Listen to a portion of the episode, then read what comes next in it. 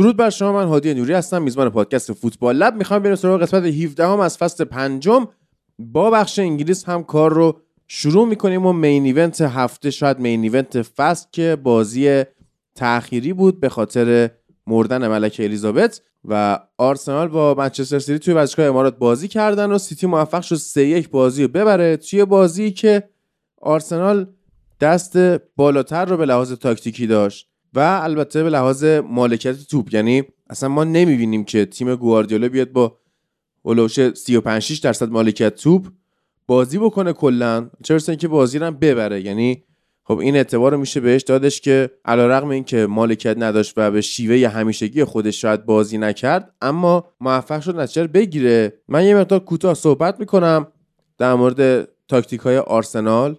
و البته سیتی یعنی نحوهی که آرسنال بیشتر چون مالک توپ بودش بیشتر هم حمله می‌کرد دیگه. و لذا از مالکیت آرسنال شروع می‌کنم و در ادامه دفاع سیتی رو توضیح میدم که مثلا تومیاسو fullback رونده بود و زینچنکو اینورتر بود میومد کنار جورجینیوی که به جای توماس پارتی قرار گرفته بود و شاید بودن پارتی توی این بازی کلا سرنوشت رو تغییر می‌داد.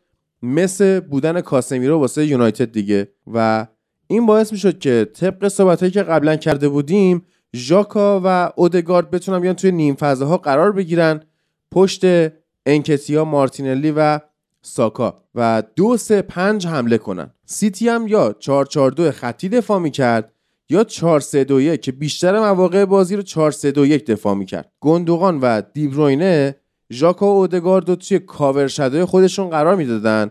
از اونورم ریاض مارز و گریلیش می اومدن جلوی زینچنکو و جورجینیو که نذارن اینا بازی سازی بکنن و بازی و خلاصه بچرخونن. و به طور کلی فضای کناره ها رو رها کرده بودن موقع دفاع کردن. کاملا نرو بازی می‌کرد. یعنی چی میشه نرو؟ نمی‌دونم. بر مخالف عریض. آره. و فشرده. فشرده. آره. متمایل به مرکز در واقع. و جورجینیو هم که میومد عقب میخواستش که یه خط دفاع سه نفره تشکیل بده توی این پرس کردن منسیتی و دفاع کردنش گیرلش و گندوقان کلا رهاش نمی‌کردن. یعنی هی سویش می‌کردن یکیشون می‌رفت استاد رو مارک می‌کرد. اما بازیکن کلیدی که من می‌خوام بهش اشاره کنم توی این ترکیب منچستر سیتی برناردو سیلواه که کاملا درگیرانه بازی می‌کرد. اواخر نیمه اولم کارت زرد گرفت و مدام در حال سویچ بود. سویچ نقش یعنی هم توی double pivot بازی می‌کرد هم جلو پرس می‌کرد هم عقب بازی می‌کرد هم به اکه کمک می‌کرد هم به دیاز کمک می‌کرد. جاشو با گوندوغان عوض می‌کرد چه توی بازی سازی چه توی پرس. و این باعث شد که کلا ژاکا توی اون نیم فضای اذیت بشه. و بیاد متمایل بشه به سمت دفاع چپ که از پشت مارتینلی رو کمک کنه که جلوی کایل واکر ضعف داشت. چون می‌دونیم که کایل واکر یکی از بهترین مدافعای نفر به نفر دنیاست و این رفتش کمکش بکنه. از اونور اما ساکا جلوی اکه بازی می‌کرد که خب ما می‌دونیم ساکا یکی از بهترین وینگرهای جزیره هست که می‌تونه نفر به نفر برداره و خیلی هم خطر ایجاد بکنه. در کل با وجود برناردو سیلوا به نظر من این بازی در اومد واسه من سیتی و از اون برم هر چقدر بگیم آرسنال توی خط دفاعی دیسیپلین داشت و خوب داشت کار می‌کرد سه تا گل خورد و این به هیچ عنوان براش خوب نیست. الان من سیتی با یک بازی بیشتر رفته صدر جدول فکر کنم با تفاضل گل و بعد ببینیم در آینده تو بازی های بعدی که هستش حالا اشاره می‌کنم بهشون تو بازی های بعدی چه اتفاقی میفته آرسنال می‌تونه اون جایگاه خودش پس بگیره یا سیتی نشست بالا که نشست. حالا بریم با اول به ترتیب اولویت که عجله داشته باشن. آقای مهدی که هر هفته یه وریه و الان هم تو باغ مثل این که در مورد تیم بازنده خودشون صحبتاشو بکنه بعد میریم سراغ نازنین و ایلیا. برو بریم مهدی. درود. درود هادی جان درود به همه شنوندگان عزیزمون. راستش این بازی رو هر جور که آدم بررسی می‌کنه می‌بینی که آرسنال به لحاظ تاکتیکی اتفاقا تاکتیک های درستی داشت و حتی عملکرد خوبی رو هم داشت. یعنی بازیکن ها اون کاری که مربی ازشون می‌خواست رو خوب انجام می‌دادن. اتفاقی که توی نیمه اول افتاد خب آرسنال توی نیمه اول به مراتب بهتر بازی کرد. هم تیم بهتر بازی کرد هم سیتی عمل کرده ضعیفتری داشت. و دلیلش این بود این پرس چهار دو سه یکی که تیم منچستر سیتی توی نیمه اول داشت خب فضاهای کناری رو خیلی جدی نمی گرفت و آرسنالی که توی هفته گذشته خیلی از این فضا استفاده نکرده بود اتفاقا تو این بازی اومد که ازش استفاده کنیم. با کاری که زینچنکو انجام می‌داد. یعنی یه زمانهای دیگه نقش اینورتد بازی نمی‌کرد و همون واید میموند یا ژاکا میومد نقش دفاع چپ رو بر عهده می‌گرفت. اینجوری آرسنالی ها می‌تونستن توپ رو جلو ببرن انتقال توپ رو انجام بدن و جلوتر اما به مشکل میخوردن. مشکل کجا بود؟ برناردو سیلوا چه توی نیمه اول که یه جورایی داشت نقش دفاع چپ بازی می‌کرد چه توی نیمه دوم که حالا نقش میدفیلدر داشت هر دو جا عالی بود. البته که نیمه دوم نقشش بیشتر به چشم اومد. توی نیمه اول هم خوب تونسته بود ساکا رو کنترل کنه و سمت راست هم که همونطور اشاره کردی واکر به خوبی مارتینلی رو کامل خونسا کرده بود. ولی کاری که منچستر سیتی انجام داد یعنی اونجوری که تونستن فرار کنن از این موضوع که هم مالکیت رو به آرسنال داده بودن همین که آرسنال خوب به یک سوم هجومی می‌رسید این بود که اونها اومدن پرسشون رو به چهار چهار دو تغییر دادن. این تغییر اوایلش خیلی خودش رو نشون نداد اما از اونجایی که آکانجی وارد بازی شد. آکانجی که وارد بازی شد آکه نقش دفاع چپ گرفت و سیلوا رفت میدفیلدر و اونجا با اون پرسی که انجام می‌داد. یعنی هم با اون دوندگی بالایی که داشت هم دفاع چپ آرسنال که حالا منظور از دفاع چپ یعنی کسی که اون تو اون موقعیت قرار می‌گرفت. حالا یا ژاکا بود یا زینچکو. و هم جورجینیو رو خوب پرس می‌کرد و اجازه نمی‌داد که اینها خوب هم توپ بگیرن هم بتونن توپ رو انتقال بدن. و تو این شرایط سیتی داشت خوب کار می‌کرد و موضوعی که بود حتی آرسنالی ها هم مشکلی که هست اینه که بیشتر اوقات چه زمانی که قرار بود دفاع کنن چه تو موقعیت صاحب توپ قرار می گرفتن تو موقعیت تک به تک بودن. یعنی یا بازیکن باید تک به تک بازیکن رو بر می یا دفاع می‌کرد. خب این جلوی تیمای دیگه جواب میده. اما جایی که من خب معتقدم اسکواد آرسنال همچنان ضعیفتر نسبت به اسکواد سیتی و اینجا این واقعا نمود پیدا می‌کنه که تو چه تاکتیک بهتر داشته باشی چه عملکرد بهتری ارائه بدی می‌تونی بازی رو سه یک واگذار کنی. و دلیلش هم همینه. یعنی گابریل من اشاره کرده بودم قبلا مدافع خوبیه اما مدافع تیم صدر جدولی نیست. گابریل تصمیمات اشتباه زیاد می‌گیره. مدافعیه که زیاد پاسهای بلند خوبی رو نمی‌تونه ارسال کنه. تو همین بازی می‌دیدیم. آرسنال اگر مدافعینی داشت که زمانی که سیتی اومده بود 4 4 2 پرس می‌کرد. می‌تونست پاس بلند بده و مستقیم مارتینلی و ساکا رو صاحب توپ کنه بسیار می‌تونستن خطرناک ظاهر بشن.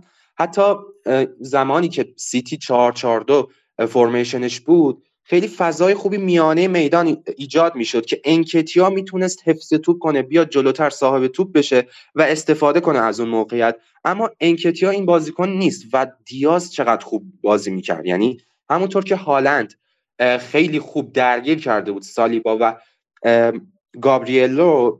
انکتیا این کار رو نتونسته بود با center back های منچستر سیتی انجام بده. هم نتونسته بود درگیرشون کنه هم نمی‌تونست که بازی پشت به دروازه خوبی انجام بده که بیاد جلوتر توپ بگیره. چون تو شرایطی که سیتی داشت wide تر پرس می‌کرد و دفاع می‌کرد فضای خیلی خوبی میان زمین ایجاد شده بود که انکتیا می‌تونست بیاد کمک کنه به خط میانی اما این کار رو درست نمی‌تونست انجام بده. اما در کل پرس آرسنال پرس خیلی خوبی بود به نظرم. اونها هم 4 4 دو کار می‌کردن و زینچنکو و ژاکا و اودگارد midfielder های سیتی رو پرس می‌کردن و از اون طرف جورجینیو نقش تخریب بازی که پارتی قبلا انجام می‌داد رو ولی نمی‌تونست خوب انجام بده.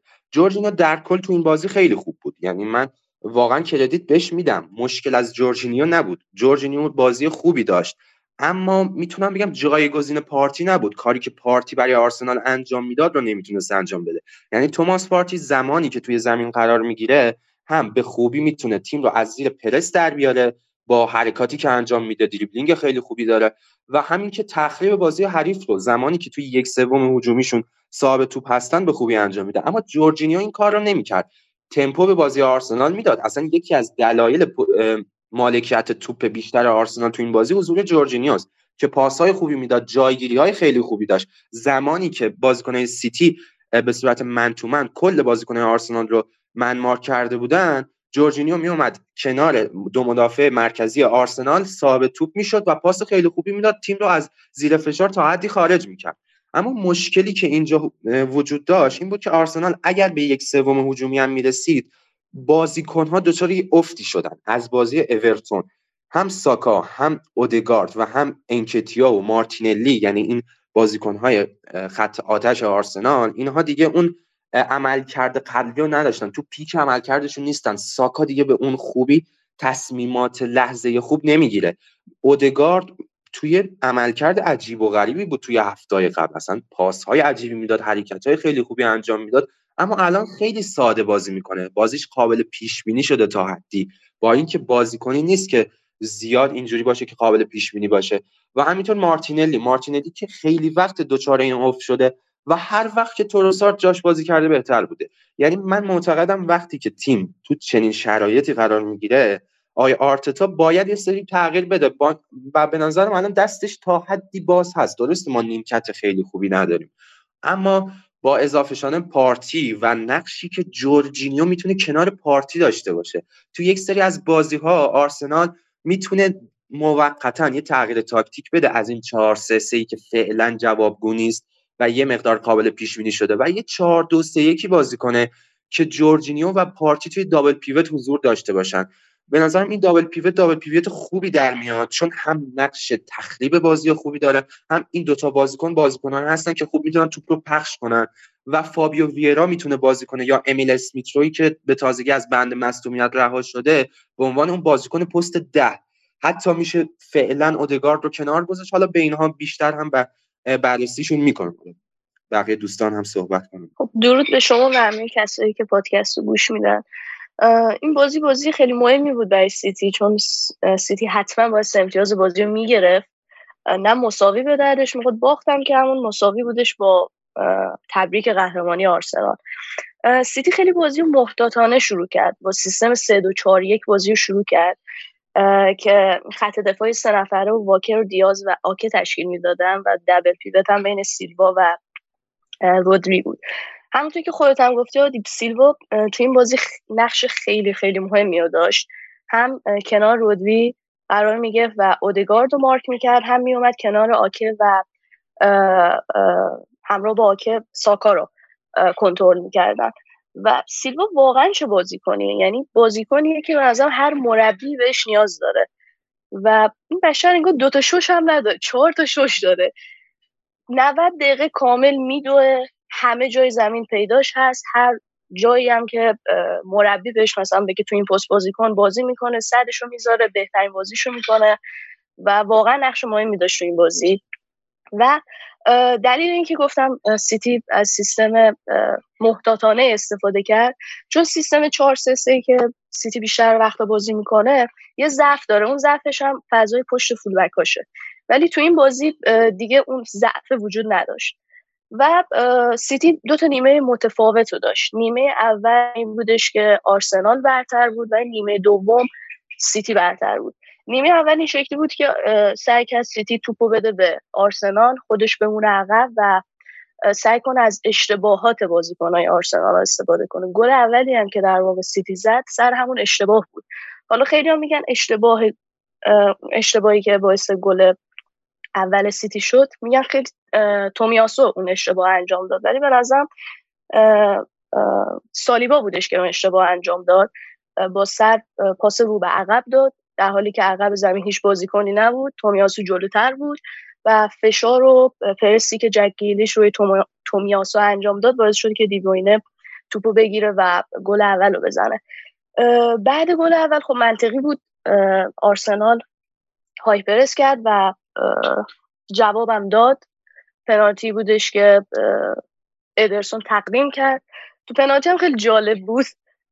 ادرسون هی سمت راست نشون می‌داد سمت راست نشون می‌داد ولی خودش رفت سمت چپ ولی ساکا باز سمت راست تو زد نیمه دوم ولی نیمه متفاوتی بود. خود پپ گواردیولا هم اشاره کرد که نیمه دوم دیگه سعی کردیم جنگجوتر باشیم یه ذره تر بازی کنیم و تعویزی که پپ گواردیولا انجام داد خیلی موثر بود. اووردن آکانجی و تغییر سیستم به 442 و اومدن آکه به فول بک چپ و دیبروینه که یه خط رفت جلوتر کنار هالند بازی می‌کرد و این تغییر سیستم باعث شد که دیگه سیتی هایپرس بکنه نمونه که تو زمین خودش و از اشتباهات آرسنال استفاده کنه. همون high press جواب داد مدافع دیگه آرسنال یعنی گابریل سوتی داد سیلوا از اون سوتی استفاده کرد و پاس هالند به گوندوغان و پاس پشت پای خوبش و گل دوم. بعد گل دوم خیلی جالب بود که باز سیتی عقب ننشست high press ش رو ادامه داد و تونستیم گل سوم به ثمر برسونیم. و گل سومی که هالند زد و بعد سه بازی اگه اشتباه نکنم هالندم گل زد. بازی بازی خیلی خوبی بود. و ها اینم بگم که دیگه گل سوم دیگه اشتباه مدافع آرسنال در واقع نبود و از همون تیپیک سیتی گل سوم به ثمر رسید استفاده از اون half space ها که دیگه خوراک سیتیه دیگه. بازی بازی خوبی بود. از این نظر که سیتی دیگه مثل همیشه بازی ریسکی رو انجام نداد و گوردیولا هی اصرار نکرد به یک سیستم به یک ترکیب و سعی کرد که موقعیت حساس جدول رو درک بکنه. درک بکنه که چه نقاط قوتی داره آرسنال و چه نقاط ضعف و قوتی خودش داره و بهترین سیستم رو انتخاب کرد. که خودت هم اشاره کردی باز نقطه قوت آرسنال وینگراش بودن. که وینگرا آکه و سیلوا ساکا رو کنترل می‌کردن و باکر هم دیگه مارتین مارتینلی رو گذاشته بود تو جیبش. هیچ کاری عملا نتونست انجام بده. و سیلوا هم که میگم بازم نقش فوق العاده مهمی داشت و آره بازی خوبی بود. یه نکته دیگه هم که می‌خواستم بگم در مورد آمار بازی که گفتی مالکیت توپ اشاره کردی ولی شوت در چارچوب اشاره نکردی. این هم خیلی جالب بود که سیتی تو این بازی 6 تا شوت در چارچوب داشت ولی آرسنال تنها یه شوت در چارچوب داشت که اونم پنالتی بودش که ساکا گل کرد. می‌تونم بگم آرسنال تو این بازی موقعیت ساخت. ایکس جیش هم نشون میده که بازی خوبی ارائه کرد. ولی نمی‌تونیم بگیم اسکواد ضعیف آرسنال باعث باخت شد. به نظرم اون تجربه کافی که بازیکنهای آرسنال نداشتن به خصوص وینگراش و همون انکتیا باعث شد که آرسنال از اون موقعیت هایی که داشت استفاده نکنه و بازی رو ببازه. درسته. ایلیا از وقتی که بفهم. اشاره کنم. بفهم. آرسنال توی نیمه دوم اتفاقی که افتاد این بود که سیتی پرس من تو من می‌کرد و تمام بازیکن آرسنال من شد تو چنین شرایطی تو هم دست بالا رو داریم میشه گفت و همین که اگر یک اشتباه کنی اون اشتباه می‌تونه منجر به گل خوردنت بشه. و بازیکن آرسنال تو این بازی گفتم مثل گابریل و حتی مثل زینچنکو که دیدیم یه جا اشتباه کرد اون پاس های درستی که تیم رو از زیر فشار در بیاره نمی‌تونستن بدن. کلا آرسنال این تاکتیک, تاکتیک رو داره جلو تیم هایی که قدرت پرس کردنش رو دارن تیم هایی که حالا جلو top six مثلا. میاد که یه مقدار جذب پرس می‌کنه. اون بازی سازی از عقب زمین رو یه مقدار با حوصله انجام میده جذب پرس می‌کنه تا یهویی بتونن به صورت انفجاری انتقال توپ انجام بدن و به یک سوم تیم حریف برسن که اتفاقا این اتفاق افتاد تو این بازی و چند جا آرسنال به خوبی تونست به یک سوم هجومی برسه و پاسهای خوبی که آرسنالیا نمی‌تونستن تو یک سوم هجومی بدن. مثل ژاکا مثل اودگار که گفتیم توی اون پیک عمل کردشون نیستن. من فکر می‌کنم اگر آرسنالی ها واقعا می‌تونستن اون بهترین عمل کردی که تو این فصل داشتن رو تو این بازی به نمایش بذارن بازی نمی‌تونست اینقدر سخت جلو بره و آرسنال همینطوریش هم من فکر می‌کنم مستحق باخت نبود. به لحاظ تاکتیکی و عملکرد کلی که میشه گفت تیم داشت. یعنی تاکتیک هایی که سرمربی داشت. اما خب تفاوت دقیقا توی همون بازیکنهایی بود که توی سیتی مثلا هالند چیکار می‌کرد یا انکتیا چیکار می‌کرد؟ حالا بازگشت جسوس می‌تونه خیلی کلیدی باشه. امیدوارم که زودتر برگرد ایلیا از وقتی که جورجینیو اومده آرسنال خب قبلش آرسنال 19 تا بازی داشت 50 امتیاز گرفته بود. جورجینیو اومده سه بازی یک امتیاز. خیلی حالا به خصوص طرفدار چلسی ترول می‌کنن این قضیه رو. که میگن که این تلسم جورجینیو و غیره. فکر کنید چقدر این مؤثر بوده توی این سه بازی؟ و البته اگر پارتی بود چه اتفاقی واسه آرسنال میافتاد؟ ضمن این که من اشاره بکنم توی بازی های بعدی آرسنال میره با کجا بازی می‌کنه؟ خارج خونه با استون ویلا خارج خونه با لستر خانگی اورتون و برموس بعد خارج خونه با فولام و خونگی با کریستال پالاس. اما بازی های آینده منسیتی دو تا خارج خونه داره با فورست و برموس بعد خانگی با نیوکاسل خارج خونه با کریستال پالاس دو تا هم خونگی با وستهم و لیورپول. یعنی تو شیش بازی آینده خیلی مهمه که چه نتایجی دوستان کسب می‌کنن که اون سرنشین قطعی لیگ چی باشه و دوباره یه بازی دیگه هم با هم دارن. درود بر تو و مهدی و نازنین دو طرف این بازی جذاب و تمام شنوندگان پادکست. به هر حال این شش تا بازی برای اینکه بفهمیم آیا یونایتد هم قراره دست درازی بکنه به سمت جام نقره یا نه هم مهمه. و اینکه حالا اول در خصوص جورجینیو صحبت کردی حرف بزنم این troll ی که داره جورجینیو میشه. حالا توضیحاتش رو خود مهدی داد در مورد اینکه جورجینیو خوب بازی کرده. از نظر من هم بازی OK کرد جورجینیو و سبک سبک هری مگوایره. یعنی سبک سبک troll هایی که هری مگوایر می‌شد تو دو سه سال اخیر و می‌گفتیم یک مقدار منصفانه نیست.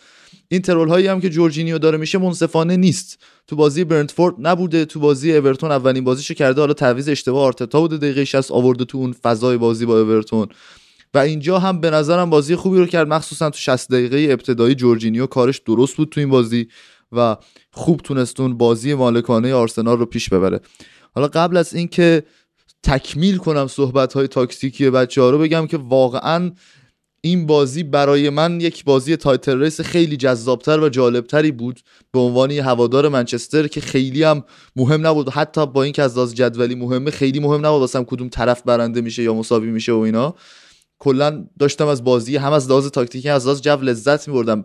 اتمسفر ورزشگاه امارات تو این بازی خیلی خفن بود و صدایی که تو ورزشگاه بود درگیری که بین بازیکنهای دو تیم وجود داشت و تنشهای لبه به نظرم یاد کورس های قهرمانی لیگ انگلیس تو دهه 2000 انداخت ما رو این بازی. امیدواریم بازی برگشتم همینجوری باشه که قطعا اتحاد فرق داره وزش با ورزشگاه امارات. یک حرفی رو پپ گاردیولا همیشه می‌زد و حرفی که می‌زد این بود که ترجیح میدم مربیگری رو کنار بذارم تا اینکه بخوام مالکیت توپ بیشتری به بدم. اما خب به نظر من مهمترین بازی فصلش رو با کمترین پاس صحیح کمترین تعداد پاس و کمترین مالکیتی که در طول دوران مربیگریش توی یک بازی لیگ داشته برد. و چیزی که نشون داد این بود که خب ما همیشه فکر می‌کنیم گاردیولا بدون توپ اونقدر مربی خوبی نیست با توپ و این رو توی سالهای اخیر ثابت کرده. اما توی این بازی نشون داد که چقدر بدون توپ هم تیمش می‌تونه تیم خوبی باشه. مقابل یکی از خطرناکترین تیمهای لیگ برتر انگلیس توی بحث transition. و این عملکرد خوبیه که گاردیولا داشت. شروع کرد بازی با همون سیستم 4 3 2 1 که گفتیم با حضور برناردو سیلوا تو پست دفاع چپ که این بیاد درگیر شه با ساکا. چند باری روش خطا کرد و خیلی درگیر شدن این دوتا بازیکن و زودتر هم می‌تونست کارت بگیره. یک چیزی بود که میشه گفت تغییر تاکتیک اما به نظرم اشتباه خودش رو اصلاح کرد. چیزی که خودش گفت این بود که من یک چیز جدید رو امتحان کردم و این فاجعه ای بود که بود و همین بود که مالکیت توپ رو با آرسنال داد. و باعث شد تو نیمه اول آرسنال این بازی خوب خودش رو انجام بده. و آرسنال به نظر من یک کار بزرگی که انجام داد که تو این چند سال هیچ کسی نتونست جلوی سیتی گاردیولا انجام بده این بود که وقتی نیمه اول عقب افتاد فشار آورد به سیتی و سیتی رو حبس کرد تو یک سوم دفاعی خودش. یعنی می‌بینیم تیم ها می‌تونن مثل کنته و تنهاخ و اینها سیتی رو ببرن. ولی بر اساس حملات سریع ضد حمله و اینکه بخوان مثلا تو چند دقیقه بازی خوبی انجام بدن بعد بیان عقب بازی رو ببندن. نه اینکه فشار بیارن سیتی رو dominate کنن. و این بازی بود که خیلی دوست داشتم نیمه اول از آرتتا. اما چیزی که نیمه دوم بازی رو تغییر داد تغییر تاکتیک گاردیولا برگشتنش به تاکتیک اصلی و حضور مؤثر برناردو سیلوا تو پست وینگر راست بود. توی اون سیستم 4 3 2 1 پرس منچستر سیتی در نیمه اول چیزی که باعث شد برخلاف همیشه آرسنال بره سمت اینکه زینچنکو لب خط بازی کنه و ژاکا برگرده به وسط زمین این بود که محرز خیلی حواسش به فضای پشت سرش نبود. محرز کلا بازیکنی نیست که اگه متمایل به مرکز باشه بخواد فضای پشت سرش رو کاور کنه. و این یه فضای خوبی رو در اختیار بازیکنهای آرسنال تو سمت چپ قرار می‌داد. و به همین دلیل آرتتا تو نیمه اول بازی تصمیم گرفت که زینچنکو رو ببره کنار. و خب تو این بازی هم آرسنال بیشتر پاس رو زینچنکو و بیشتر لمس توپ رو زینچنکو داشته و بیشتر خلق خطر رو هم زینچنکو داشته مثل اکثر بازی این فصلشون که زینچنکو نقش مهمی تو بازی سازی این تیم داره. و با اومدن برناردو سیلوا به سمت راست خط حمله این مسئله بهتر شد برای تیم منچستر سیتی. این پرس من منتومنی که گفت مهدی رو انجام می‌دادن و برناردو سیلوا تو دوندگی تو آگاهی محیطی و تو دفاع کردن خیلی بازیکن باهوشتری از ریاض محرز و تعویز اینجا درست بود. ضمن اینکه نیتن اکه و کایل واکر داشتن دفاع منتومن خیلی خوبی رو می‌کردن. یعنی اون مسئله که هفته پیش سر بازی اورتون برای وینگرهای آرسنال پیش اومد این دفعه در یک ده برابر یک پیش اومد و حمایتی که اتفاقا توسط رودری و گندوقان انجام می‌شد توی این کار و دفاع کردن تیم منچستر سیتی چند تا نکته مونده. یک به بازی خوب روبن دیاز اشاره نشد. یادمون آورد بازی های دو فصل پیشش رو. مصدومیت و کنار گذاشته شدن از ترکیب. کاش کسی یاد گواردیولا نمی آورد چه جواهری تو خط دفاع داره و با همون آکانجی استونز ادامه می‌داد. و خیلی خوب بود واقعا. روبن دیاز آگاهی محیطیش وقتی که درست از position ش خارج می‌شد شجاعانه میومد سمت توپ و این کارا رو انجام می‌داد. خیلی خوب بود کار روبن دیاز توی این بازی. ایلکای گندوغان underrated ترین هافبک لیگ برتر انگلیس بوده در چهار سال اخیر. می‌تونی dislike تو بگیری و بکاری توی کاملا dislike. بله. ولی تو ببین این درگیری که این بازیکن داره بدون توپ و تو توپ با توپ چقدر خوب توی transition کار می‌کنه. چقدر باهوش. صحنه گل دوم سیتی رو تو ببین. فوق العاده است این دیدی که ایلکای گوندوگان داره و توپی که میرسونه به جک نمیگم بازیکن بدیه ولی اینکه میگه underrated ترین و کاملا مخالفم.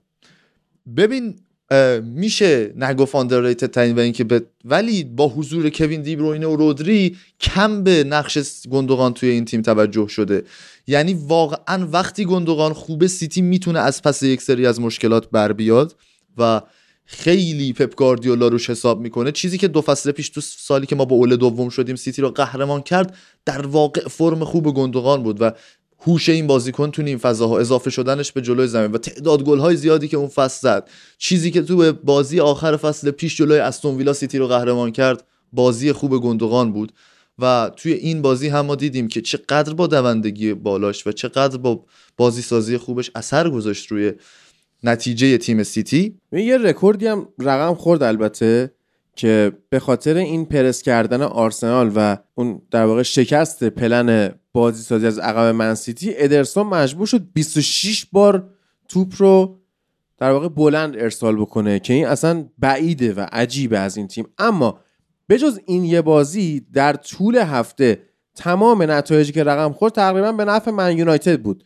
یعنی وست هم با چلسی مساوی کرد. چرا خیلی اون پایین جدول مهم نیستش. اما آرسنال با برنتفورد یک یک کرد و لستر موفق شد تاتنهام رو ببره. بورنموس هم یه مساوی نیوکاسل گرفت و حالا خود سیتی موفق شد سه یک داره و توی بازی سخت واقعا یونایتد تونست نیمه دوم از دقیقه 75 به بعد لیدز رو ببره. اما این دو بازی آرسنال و منسیتی توی اول هفته هم مهمه. یعنی اینکه موفق شدن سه یک ویلا رو ببرن واقعا براشون boost خوبی بود. ببین در خصوص این بازی ویلا حالا یک بخشی از تحلیل بازی آرسنال سیتی مونده ولی می‌خواستم بهش اشاره کنم که یه پل بزنم به این بازی.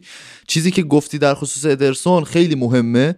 چون که با 26 تا پاس بلند سعی کرد که تیم سیتی رو ببره تو حمله و خب بیشترین خلق خطر تو تیم سیتی رو به خاطر این پاسهایی که داده ادرسون داشته. یعنی خب این اتفاق میفته تو تیم سیتی که معمولا ادرسون و به خاطر بازی سازی که می‌کنه یا میاد بین دو تا دفاع قرار می‌گیره و پاسهای زیادی میده همون x threat یا بیشترین خلق خطر رو داشته باشه و توی بازی آرسنال هم ادرسون داشت. ولی چیزی که مشخصه اینه که حتی زمانی که حتی تو همون 36 درصد مالکیت گواردیولا به روش همیشگی خودش نمی‌خواست خلق موقعیت کنه. این توپ رو میفرستاد برای جک گریلیش یا محرز و وینگرها که بیان سر اول رو بزنن و توپ برسه به دیبروینه یا گندوقان و از اون طریق هالند رو پشت مدافعان آرسنال و تو اون عمقش که ضعف دفاعی آرسنال صاحب توپ کنن. سالیبا خیلی خوب توی نبردهای هوایی مقابل هالند قد علم کرده بود اما گابریل نتونست این کار رو انجام بده. اصلا گابریل از position خارج کرد خود آره. یعنی سالیبا رو تک گذاشت عقب گابریل فرستاد جلوتر که محرز یا دیبروینه رو پرس کنه. آره. اما چیزی که می‌خوام بگم در خصوص بازی اول هفته با استون ویلا اینه که این دوتا برد این هفته که سیتی رو فعلا موقتا به صدر رسونده بوده ما توی اون موفقیت و گل هایی که سیتی زده هیچ اثری از سبک بازی گواردیولایی نمی‌بینیم. صحنه ای که باعث کرنر گل اول سیتی میشه که رودری زده به استون ویلا اون صحنه بر اساس یک پاس بلند vertical و یک بازی طولی به کرنر رسیدن. گل دوم که گندوغان می‌زنه همینطور که باز اشتباهیه که اونجا می‌کنه کالوم چمبرز که خیلی فاجعه بود توی اون بازی و گل سوم هم همینطور. کلا می‌بینیم که سیتی داره بیشتر با تاکتیک های متفاوتی بازی می‌کنه و خب حضور هالند همینش خوبه. یعنی اگه بخوای شما همیشه عریض بازی کنی و اون سبک مالکیت گاردیولایی رو پیش ببری خیلی شاید هالند از طول با از بازی خارج بشه. اما با حضور هالند چیزی که کاری که دورتموند می‌کرد تو سالهای اخیر پاس های طولی با حضور داشتن بازیکنهایی مثل رودری مثل ادرسون مثل دیاز مثل واکر و مثل کوین دیبروینه خیلی میشه از این توانایی تو تیم سیتی استفاده کرد و چیزی بوده که پپ گاردیولا این هفته فهمید و ازش استفاده کرد. یه نکته جالبی میمونه از بازی که حالا در خصوص بازی سیتی و آرسنال بگم آمار دفاعی و آمار دوئل هاست که چیزی که کم شاید بهش توجه بشه اینه که سیتی 12 تا تکل برده یعنی 71 درصدش. آرسنال 5 تا برده 38 درصدش. 9 در مقابل 7 توپگیری قطع توپا برای سیتیه. block 5 دو. دفع توپ 13 در مقابل 7 دوئل های برنده شده 49 40 هم 54 درصد دوئل های زمینی رو سیتی برده 46 درصد آرسنال. 57 درصد دوئل های هوایی سیتی برده 43 درصد آرسنال. دریبلا 63 درصد سیتی 42 درصد آرسنال. این کاملا نشون میده که توی بازی یک در برابر یک و از لحاظ بازی فیزیکی این سیتی بوده که دست بالاتر رو داشته و این اونجاییه که توماس پارتی و بن وایت می‌تونستن تو ترکیب آره. آرسنال کمک کنن بهشون. قشنگ به درد آره یعنی بعد بازی از آرتتا پرسیدن که چرا تومیاسو رو گذاشتی؟ گفت خب به همون دلیل که توی بازی لیورپول گذاشتن و اونجا ما بازی رو بردیم و تومیاسو بازی خوبی کرد. خب این می‌خواسته یک بازیکنی داشته باشه که عقبتر نگهش داره بتونه man mark کنه جک گریلیش رو یک در برابر یک بشه چون مثلا نیمه دوم با یونایتد جلو رشفورد خیلی خوب بازی کرده بود تومیاسو.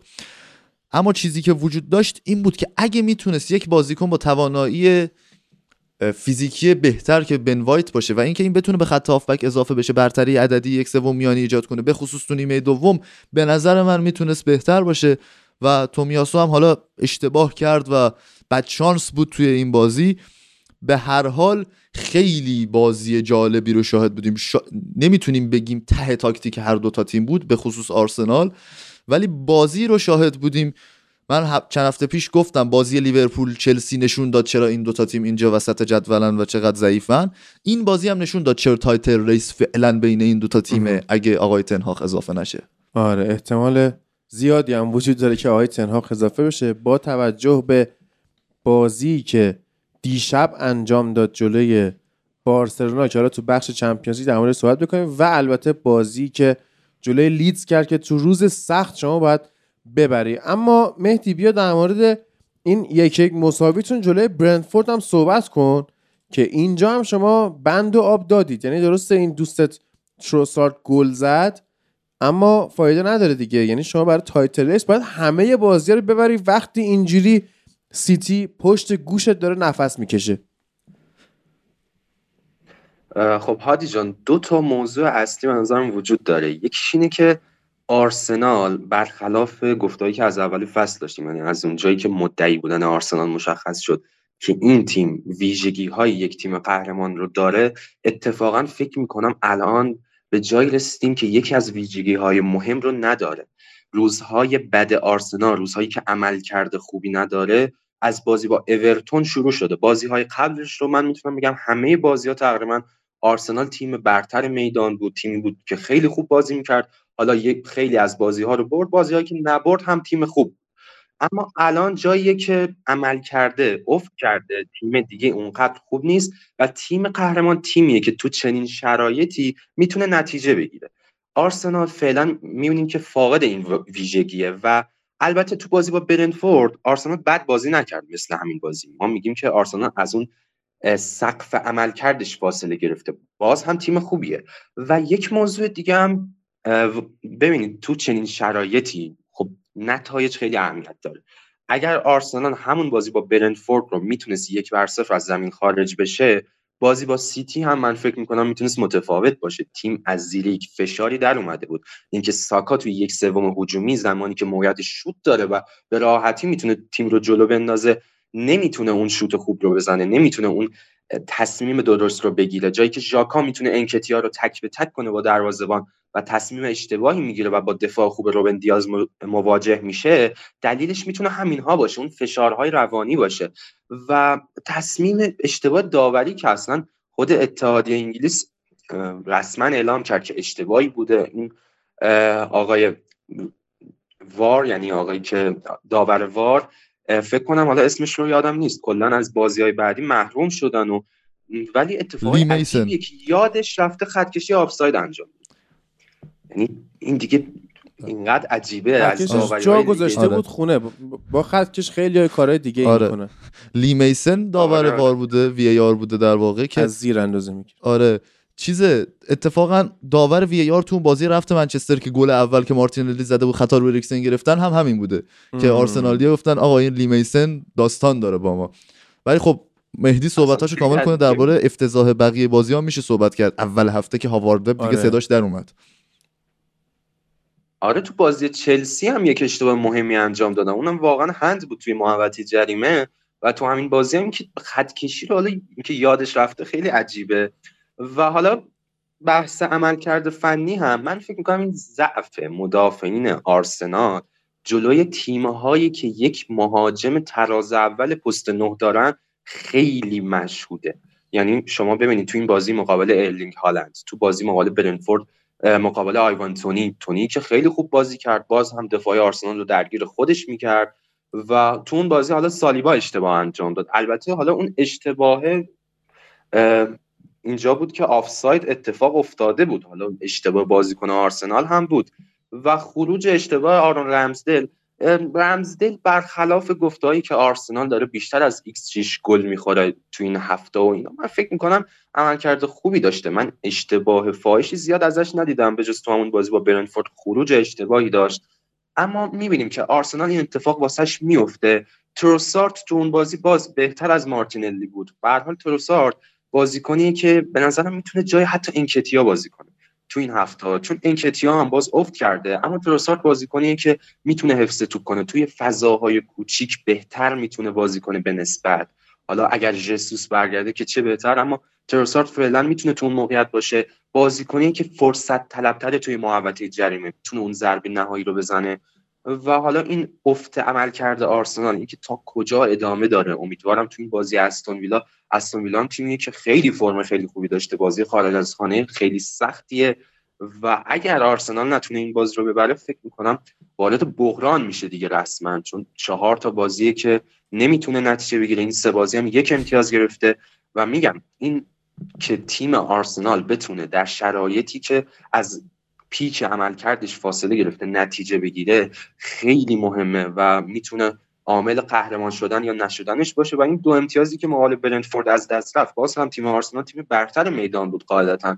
اما اینجوری امتیازها از دست میره و اعتماد به نفسی که پایین اومده از بازیکن یعنی ساکایی که می‌بینیم نه به اون خوبی دیگه یک به یک برمیداره نه می‌تونه تصمیمات درستی بگیره نه جایگیریاش حتی درسته.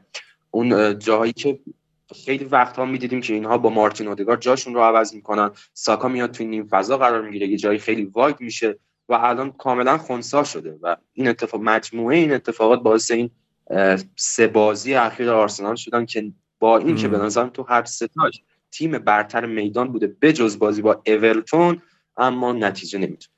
بله اگه می‌خوای خطکشی آفساید ببینی مهدی می‌تونی بری به بازی یوونتوس و فیورنتینا و گلهای مردود این بازی یه نگاهی بندازی. ببینی خطکشی آفساید یعنی چی؟ یعنی مثلا تقریبا یک و نیم سانت پاشنه پای بازیکن رو استاد خطکشی کرد و آفساید گرفت. بعد اینکه با ذکر این موضوع که سپاهان گل اول رو به زنیت سن پترزبورگ زنی تو نقش جهان خیلی جوکه قضیه. بله. بعد نکته در خصوص وی ای آر اینه که حالا اون پنالتی بازی چلسی وست هم می‌تونیم تنها نکته جالبی که میشه در مورد بازی چلسی وست هم گفت حالا چون وسطش این بگیم دیگه. دو تا نکته داره چلسی در این هفته. یکی اینکه این پنالتی بود واقعا توپ خورد به دست سوما سوشک و توپو سیف کرد. یکی همین که انزو فرناندز چون زبون گراهام پاتر رو نمی‌فهمه و انگلیسی بلد نیست داره خوب بازی می‌کنه. یعنی اگه بر اساس تاکتیک های پاتر بره جلو خوب بازی نمی‌کنه. ولی چون بله. آرژانتینی و انگلیسی بلد نیست فعلا داره خوب بازی می‌کنه و خیلی خوب داره کار می‌کنه.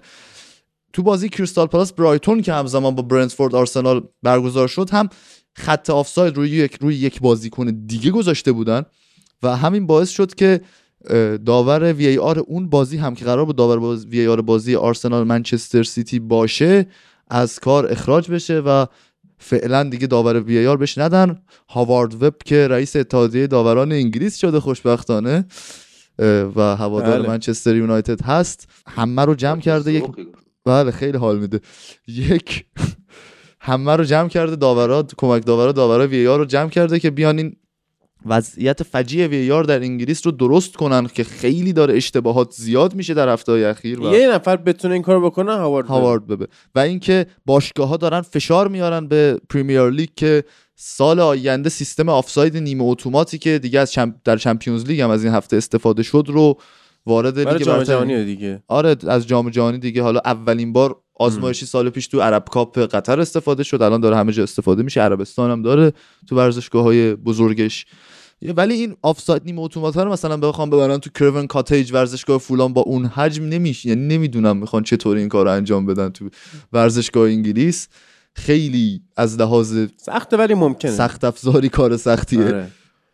بعد اینکه آقای فرناندو یورنته هم از فوتبال خدافزی کرد. این مهاجم 195 سانتی اسپانیایی.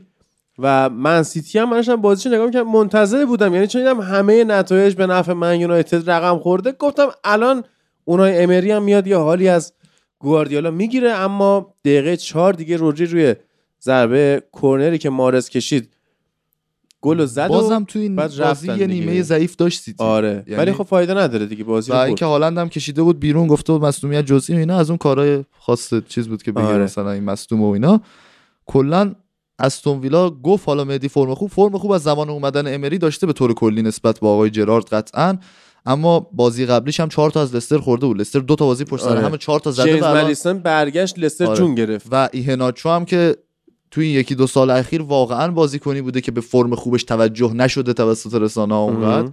و تو بازی با تاتنهام این دفاع وسط بلژیکی که دوتا گل به خودی زده بود جلوی لیورپول هم خیلی خوب بازی کرد و الان با این فرم می‌خوام بیان یک شنبه جلو یونایتد بازی کنن. آره. بعد از به خدمت شما که حالا اورتون هم موفق شد به لیورپول دویش ببازه که اینا بعدا با شکیب ایشالله یا با خود ایلیا صحبت خواهیم کرد.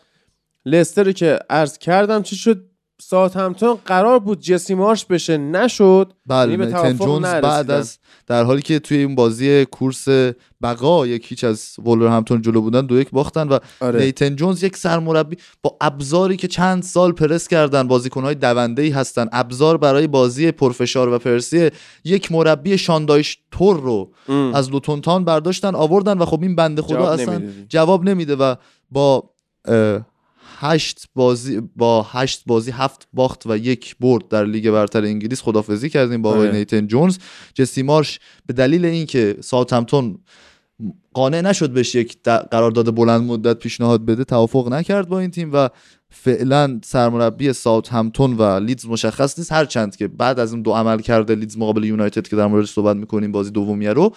این آقای مایکل اسکوبالا که سرمربی موقت لیدز هست تا چند بازی آینده هم قرار سرمربیشون بمونه.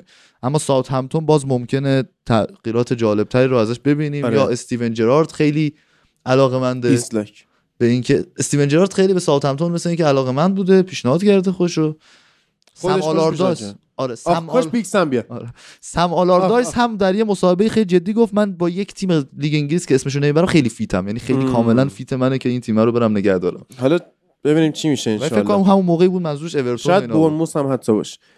بعد عرض کنم که این تیم کریستال پالاس آقای پت ویرا هم یه مقدار در سایه قرار گرفته. یعنی نتایج جالب و مثلا دلانگیزی ازش نمی‌بینیم امیدوارم که باز بله. رو به آخر فصل که میریم بهتر شه این تیم. مهدی تارتار لیگ انگلیس شده وی آفرین. بیارا تو این دو سال. مساوی یا یک هیچ می‌بری یا یک هیچ میبازه.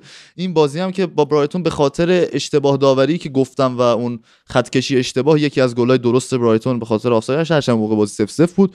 برایتون اینو می‌برد. رسما اومده بود بالا و توی کورس کسب سهمیه چمپیونز لیگ نزدیک می‌شد به نیوکاسل با توجه به شکست تاتنهام برایتون خیلی وضعش خوب می‌شد اما نتونست این بازی رو ببره تو خونه کریستال پالاس. هرچند کلا بردن تو خونه کریستال پالاس سخت. سخته. علاوه بر این که اینا به بار مونیخ باختن این اشرف حکیمیشون هم مصدوم شده خدا رو شکر که واقعا جای خوشحالی ده منظورم پاریس سن ژرمنه بله بازی مقابل لید رو آره. از دست داده. اول هفته سه یک که به موناکو باختن اون بازی هم نبود و بازی با بایرن هم دوچار مصدومیتی شد. مص- یعنی- مصدومیتش خاص بود مصدومیت این این بود که سرمربیش گالتی است یعنی این آره، خودش یک دقیقاً. نوع مصدومیت. محسوب میشه گالتیه خیلی بهش امید و آرزو بود که مثلا حالا چون مربی خوب. لیل بود پارسال مربی دو. سال پیش مربی لیل بود قهرمان که پارسال اومد رفته بود نیست و اونجا. خوب کار کرد آره نه مربی خوبی ولی خب توی بحث چمپیونز لیگ چون بازی رو خیلی با دقت آخه اصلا بحث چمپیونز لیگ هم حالا درسته اونجا اشاره می‌کنیم ولی توی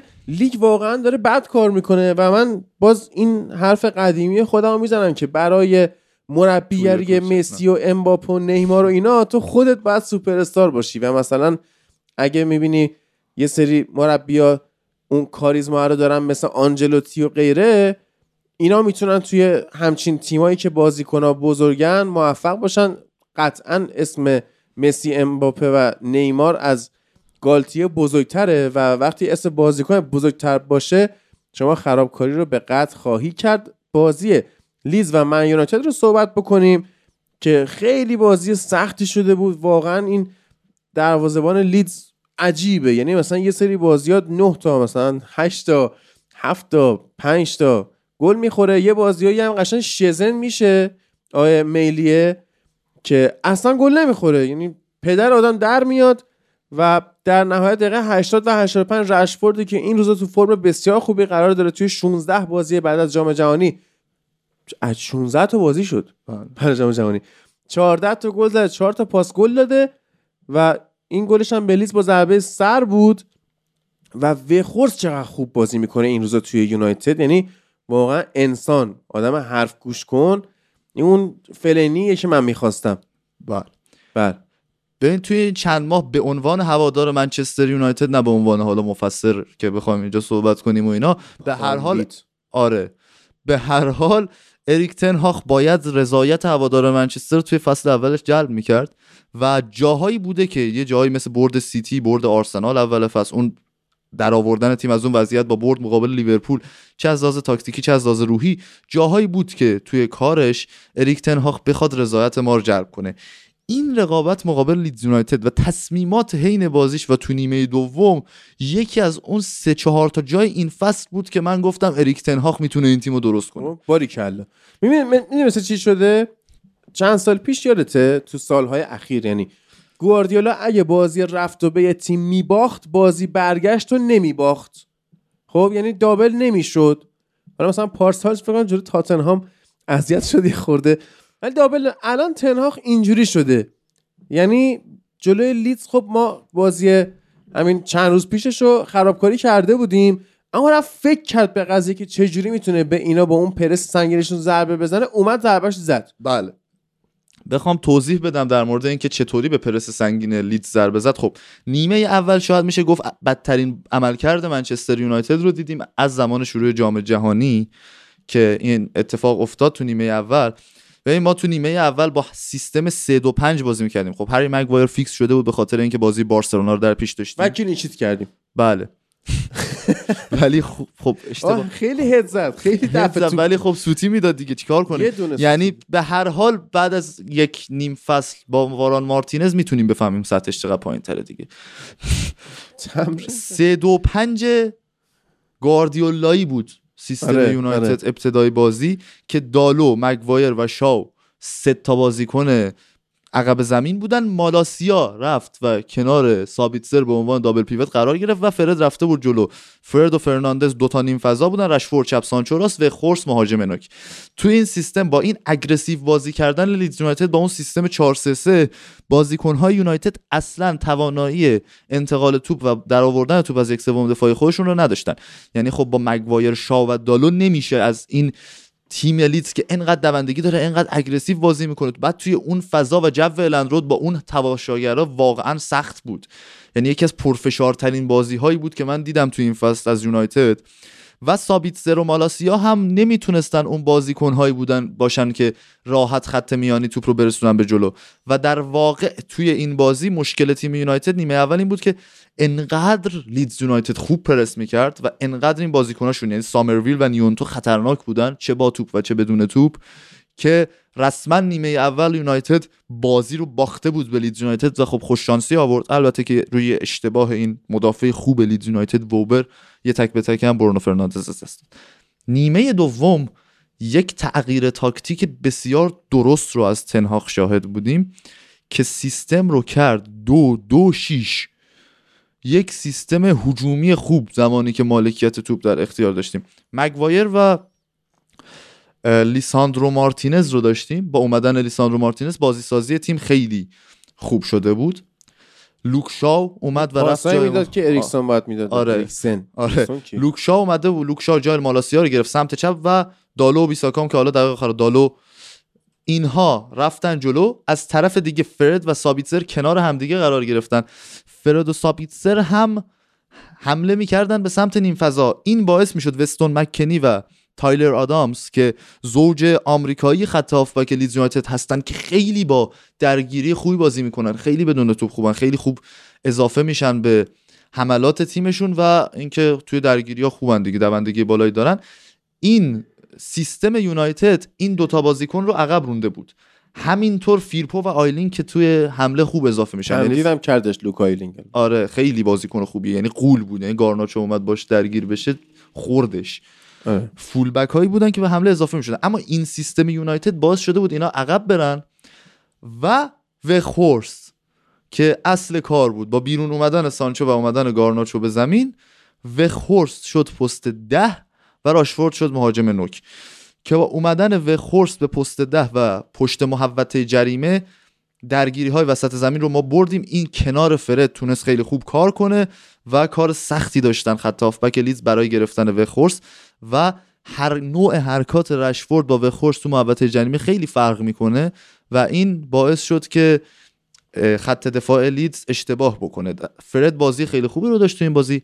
8 تا تکل موفق داشت و 15 تا act دفاعی موفق. که این 8 تا تکل موفقش تو دو سال اخیر تو پریمیر لیگ توسط یک بازیکن تو یک بازی رکورده. یعنی رکورد قبلی دست کایل واکر پیترز ساوثهمپتون بود تو سال 2020 دست ون بیساکا هم می‌تونه باشه ها. 8 تا تکل توی بازی نمی‌زنه.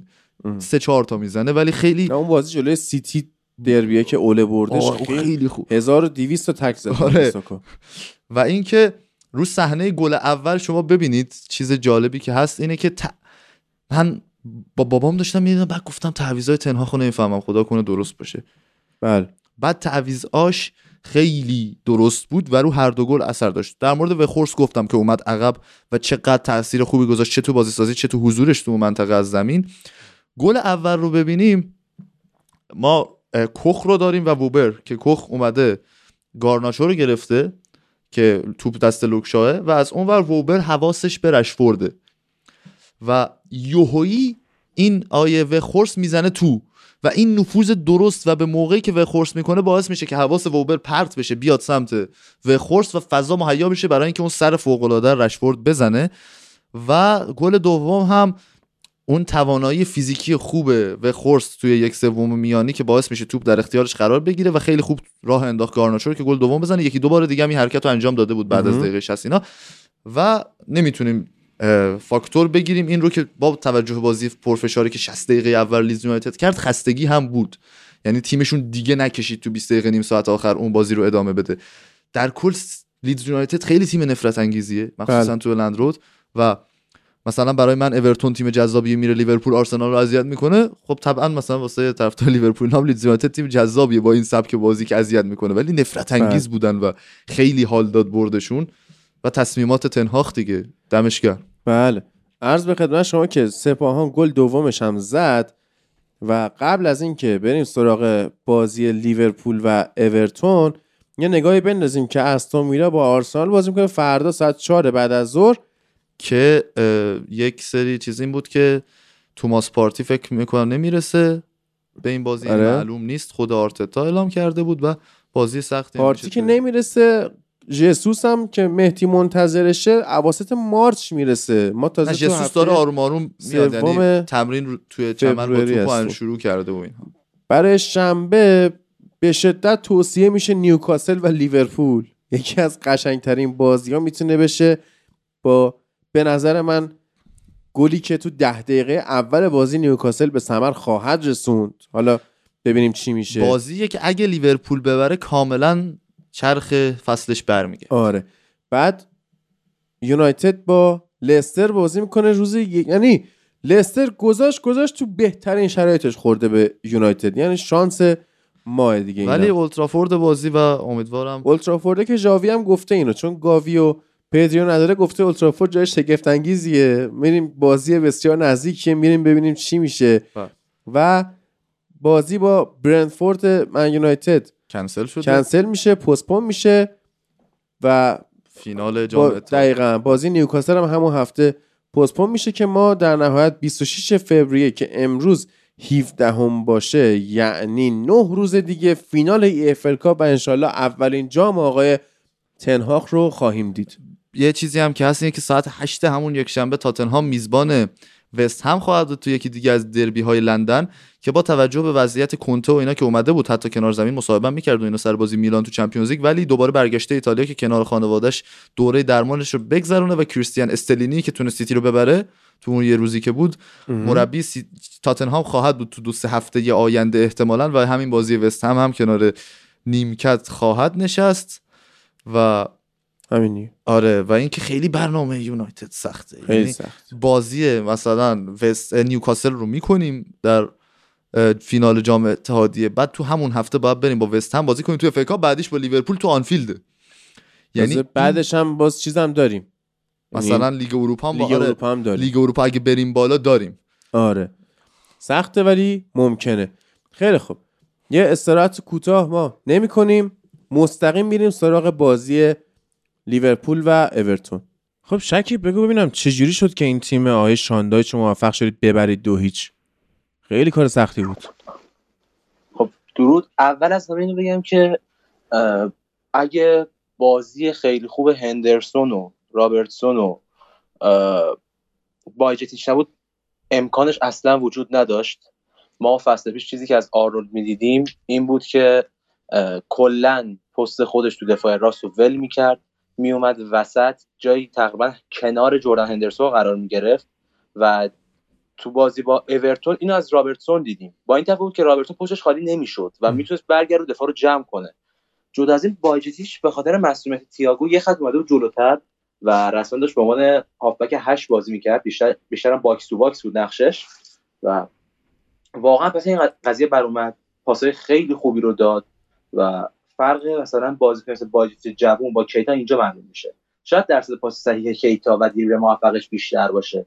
ولی خلق موقعیت بایجتیش بیشتره یا مثلا پاساش کاربردی تره به مقصدهای بهتری می‌رسه این پاسا. البته این نکته رو بگم بایجتیش زمانی که از آکادمی سلتا ویگو به, به عنوان آخرین بازیکن اروپایی غیر بریتانیایی که اومد لیگ انگلیس قبل از اجرای برگزیت و قوانین جدید اتحادیه به عنوان دفاع وسط اومد و حتی دفاع وسط بود تو آکادمی.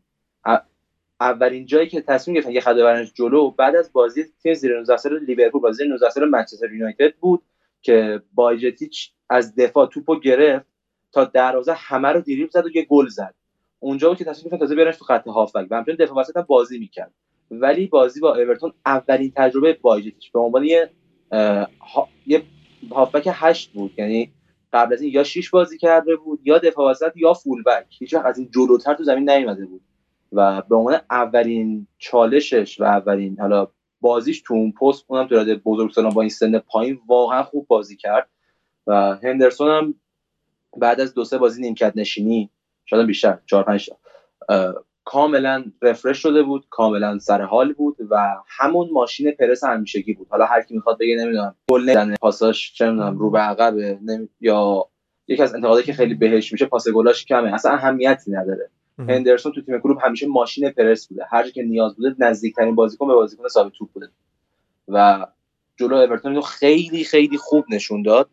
جدا از این ما دوباره داروین نونیز و گاکپو رو کنار هم داشتیم که طبق معمول گاکپو داشت false بازی می‌کرد و به خاطر همین داروین نونیز مجبور شد وینگر چپ باشه بیشتر بازی رو. گرچه با هم سویچ هم می‌کردن یه وقتی گاکپو می‌رفت چپ نونیز میومد وسط که تو اون حالت گاکپو بیشتر نزدیک به خط کنار زمین بود. سبک شبیه, شبیه لوییز دیاز می‌شد و نونیز هم نقش target بازی می‌کرد. ولی خب کلا بخوام بگم توی اکثر بازی ما گاکپو با عنوان false nine داشتیم نونیز با عنوان وینگر چپ که حالا نه به خوبی صلاح ولی شبیه به اونا نزدیک محوطه بازی می‌کرد با حرکات مورب سعی کرد توپ رو بیاره داخل محوطه و حالا یا پاس گل بده یا گلزنی کنه. و برخلاف پیش ها توی خط دفاع نات فیلیپس فیکس نشد. جو گومز فیکس شد. یکی دو تا سوتی داشت. شانس آوردیم که حالا رابرتسون و متیپ و آلیسون جمع کردن قضیه رو. ولی در کل نسبت بازی قبلیش خیلی بهتر کار کرد. این وسط فابینیو هم به ترکیب برگشت. شاید بشه گفت تنها بازیکن کم فروغ تیم بود بازیکن که ندرخشید بازی تاپی ارائه نداد ولی نسبت اون بازی افتضاحی که تو دوران افتش شد بخاطر همون این شد تا بایجتیچ به فیکس تیم بشه بازی بهتری داشت. حداقل بازی خونی درستی رو داشت. جاگیریش اوکی بود و zone پنج خودی که میشه zone 14 حریف و مهمترین منطقه فوتبال رو نمی‌دادیم به اورتون و این برای شان دایش رسما یعنی مرگ شان دایش یه بخش خیلی زیادی از بازیش تو همون منطقه خلاصه میشه.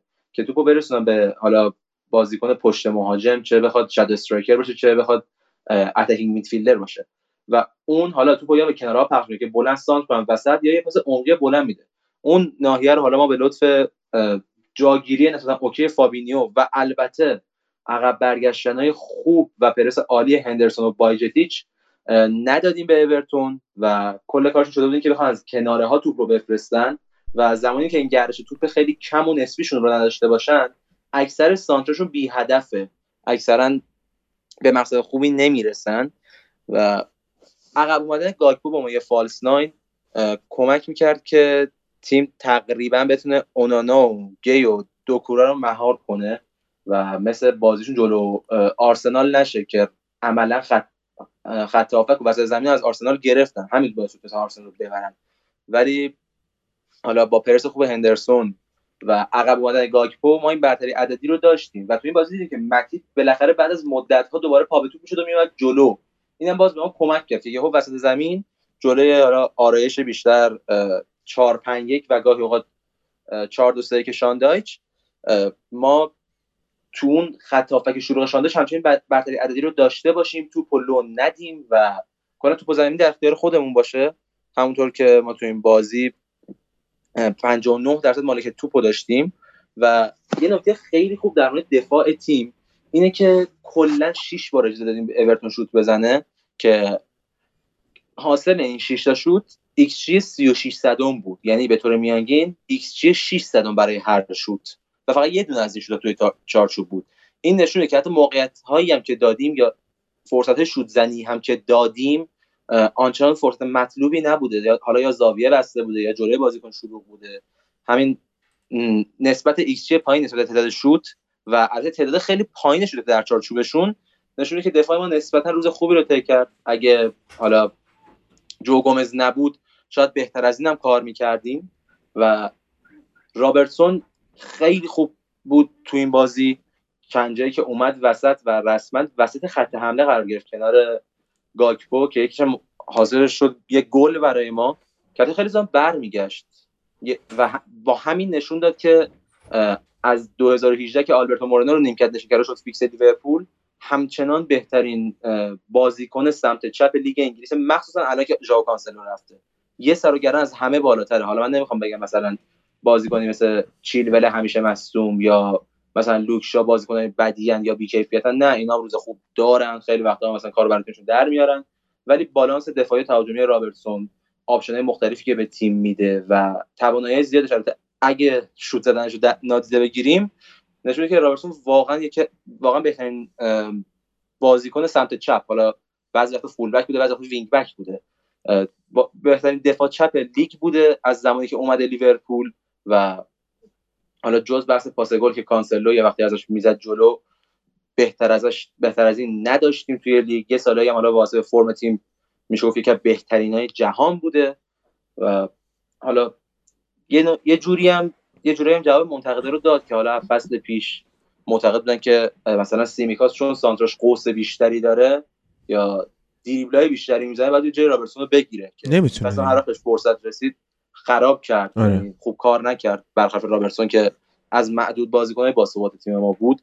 و مثل همون فصلی که ما به خاطر بحران دفاع و مسئولیت زیاد و نداشتن عمق squad عملا صدر نشینی تو کریسمس رو از دست دادیم و داشتیم برای سهمیه میجنگیدیم.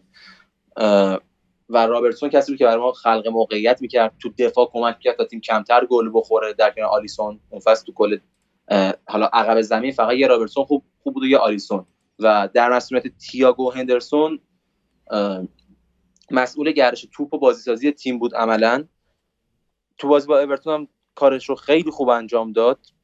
حالا و البته جدول که ببینی الان لیورپول با 21 بازی فقط 9 امتیاز با رتبه چهارم جدول فاصله داره که یک بازی از برنتفورد دو بازی از فولام کمتر داره که اگه این یه بازیه رو حالا انجام بده 35 امتیازی میشه و به خاطر تفاضل بهتر میاد بالای فولام قرار می‌گیره. میشه رتبه هفتم و البته اگه خوب ببریم یا برایتون سنگین ببازه به رتبه ششم هم می‌رسیم چون برایتون تفاضلش فکر کنم 11 گله مثبت 11 گل که از تفاضل 8 گله ما خیلی بهتره. یعنی ما باید یه برد 4 گله داشته باشیم. مثلا ما دو گله ببریم برایتون سه گله بازی هم چیزی پیش بیاد که تیم از برایتون جلو بزنیم. در کل من با توجه که حالا با نیوکاسل هم دقیقا بازی بعدی مونه به گرفتن سهمیه با بازی که جلو اورتون دیدیم امیدوارتر شدم. خیلی خوب بازی کردیم. یعنی اگه بتونیم این بازی رو حفظش کنیم فکر می‌کنم شانس زیادی برای سهمیه یا رتبه سوم نه نه. با منچستر یونایتد خیلی نه از این حرفا به هر حال حالا نه نمی‌تونید. سهمیه رو نمی‌تونیم. آره. به نظرم شانسش رو داریم می‌دونی. حالا من اپیزود قبلی هم گفتم داستان دربی کلا از بقیه بازی ها فرق داره متفاوته. ولی این بردش و بازی خیلی خوبی که ارائه دادیم اونم کجا؟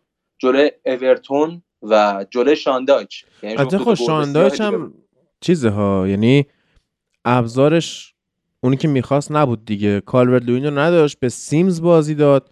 درست سیمز هم یه خورده شاندایچیه یعنی یه مهاجم نیمه سیاه پوست 191 سانتیه. ولی اون نیمه شاندایچی خود شاندایچیه نیمه آره. ولی خب هنوز این بلد نیست چجوری زیر نظر شاندایچ بازی بکنه. اون هماهنگیه رو نداره.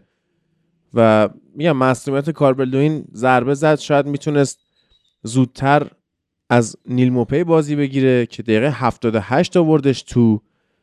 و من فکر کنم در آینده تیم شانداش بهتر بشه یعنی بقا در لیگ و واسه شانداش می‌بینم اما سهمیه رو واسه لیورپول نمی‌بینم.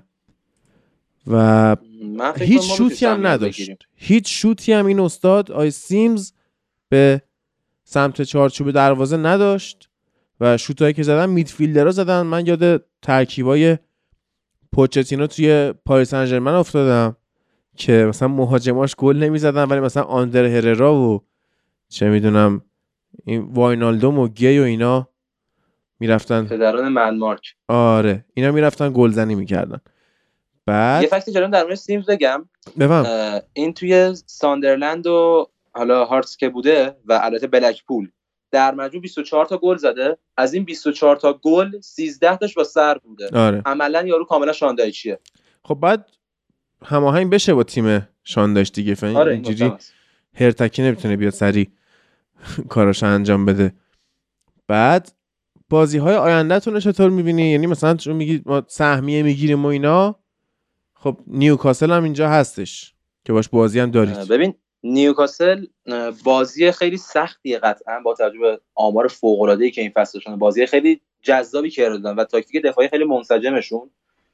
قطعا بازی سختیه برای ما. توی حالا ورزشگاه خونگی نیوکاسل هم هست ما میزبان بازی نیستیم.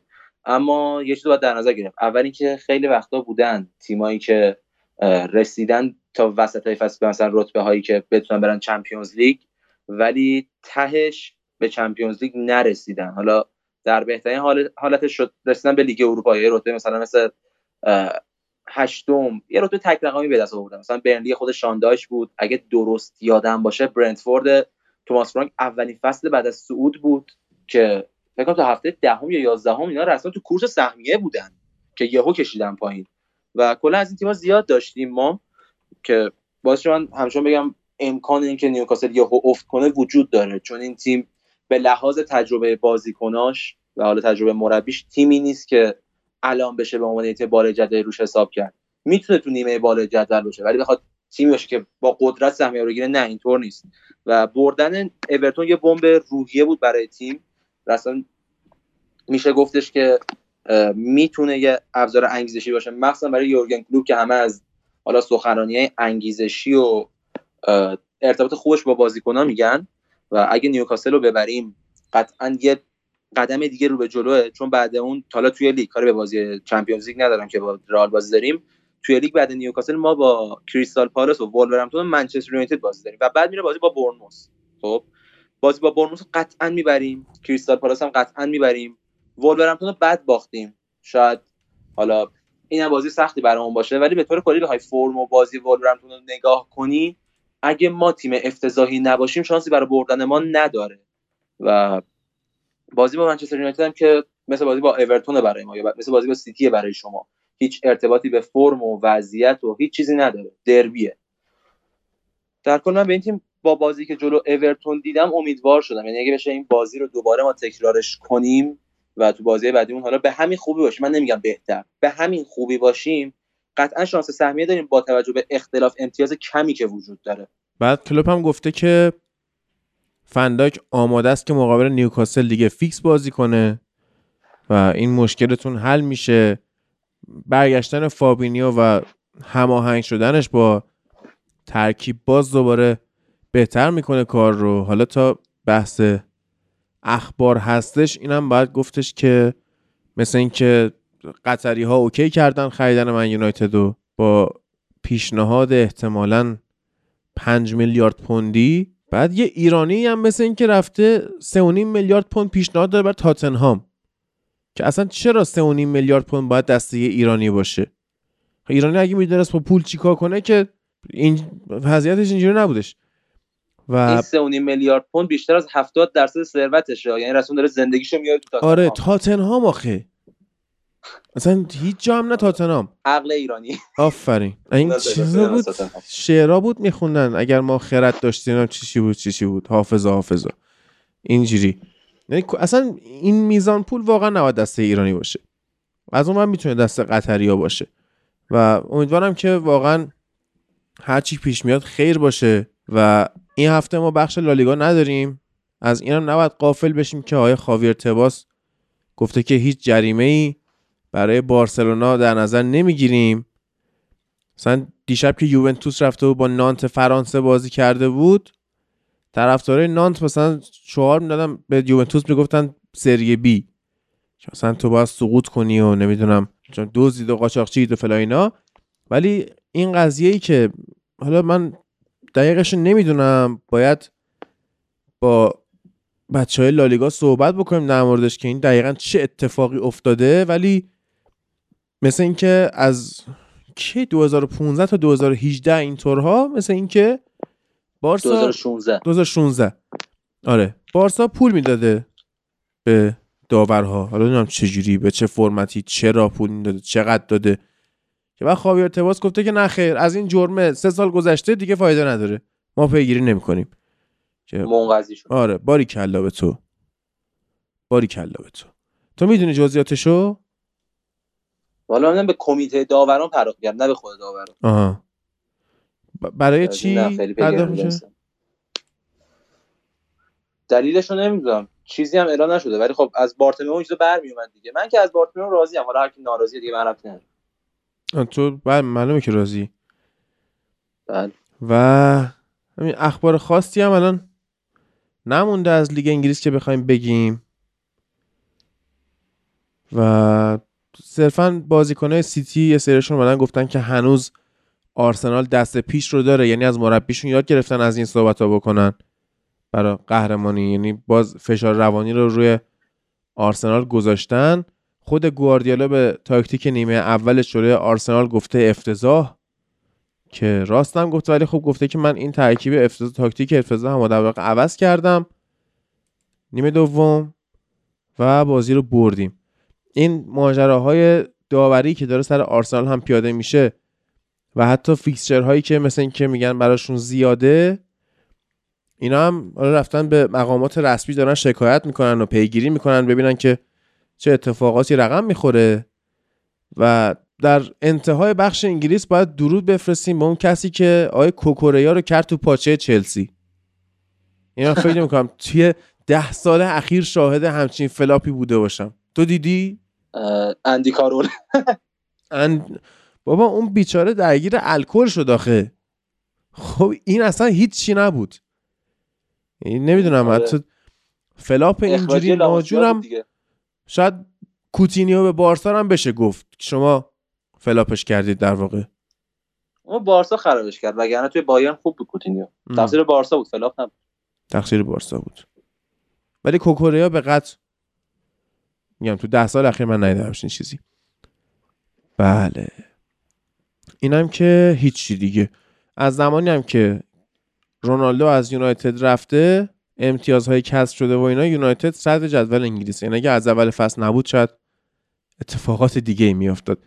در مورد گاکپو یا خاکپو هم صحبت بکن که به نظر توی این چند بازی که بازی کرده هر بازی چقدر پیشرفت کرده و چقدر میشه امیدوار بود که همین فصل میوه بده یا اینکه حالا برای فصل آینده باید منتظرش باشیم. خب وقتی اومد به تیم ما تیم تو فرم خوبی نبود. برای همین نمیشه انتظار داشت. بازیکن که سریع هم با مچ بشه آمار و نتایج درخشانی ازش به جا بمونه. تو هر تیم تو بحرانی قطعا بازیکن وقتی میره اولش استارت خوبی نداره. پس نمیشه انتقادی کرد. و, و خب ما اکثر چیزی که از حالا گاکپو یادمونه و کلا دیدیم اینه که وینگر چپ باشه یا shadow striker باشه. که تو هلند مثلا به عنوان مهاجم دوم داشت بازی می‌کرد یا توی حالا تیم قبلیش بیشتر وینگر چپ بود. گاهی اوقات سویچ می‌کرد میومد می‌شد پست ده attacking midfielder اینا رو سابقه داره. ولی چیزی کلوپ ازش می‌خواد از بازی که داشت می‌بینیم برمیاد. پرس خوبی داره. جاگیری و به اصطلاح حالا بازی خونی خوبی داره. از اون طرف دوئلا رو خیلی بهتر از مثلا صلاح می‌بره بهتر از نونیز می‌بره. چه دوئلای هوایی چه منطقه‌ای رو حالا. ولی خب تا حالا false nine نبوده و کلا false nine پست سختیه. از هر کسی بر نمیاد. حالا این پتانسیلش داره. ولی هماهنگ شدن با این با پست جدید توی تیم جدید اونم توی یه لیگ خیلی سخت. تو وضعیتی که تیم تو بحرانه چیزی نیست که بخوای توقع داشته باشی این فصل یه نتیجه فوق العاده برات داشته باشه مثل مثلا فصل اول صلاح باشه یا لوئیس دیاز که فصلش نیم فصل دوم به ما اضافه شد. در همین حد که بازیاش در حد یه بازیکن مزخرف نباشه و پیشرفت حالا کوتا چجوری بگم؟ پله پله رو داشته باشه برای ما کافیه. یعنی می‌دونید هم که من می‌بینم توی وقتی با فالسلاین بازی می‌کنه عقب اومدنش بهتر از الیوت یا صلاح یا داروین نیز با عنوان حالا تارگت من چون فالسلاین یا هر چیز دیگه است. به ما عدد برتری عددی رو میده. چیزی که ما این فصل دستش داده بودیم. من تو اپیزود قبلم گفتم. ما دو تا چیزی که این فصل نداریم و فصل قبل همیشه داشتیم. یکی بردن دوئلا بود یکی هم برتری عددی. گاکپو حالا بردن دوئل تو خط هافبک به ما نمیده ولی برتری عددی رو به اون برمیگردونه. وقتی گاکپو با فیرمینو رو داشته باشیم که بتونیم بذاریم false nine و حالا داروین نونیزی که بتونه وینگر چپ بازی کنه که بد نبود جلو اورتون گرچه همچنان جای پیشرفت داره و همچنان میگم جاگیریش فوق العاده است ولی کارو دیگه ای نداره. گرچه مثلا خوبم به صلاح داد که روی بازیکنی خیلی افتضاح پیکفورد صلاح راحت گل زد و شاندش هم گفت نیمه اول یه گل مفت خوردیم. در کل فکر کنم گاکو بازیکن خیلی خوبی بر ما بتونه بشه. با توجه که چند پست است.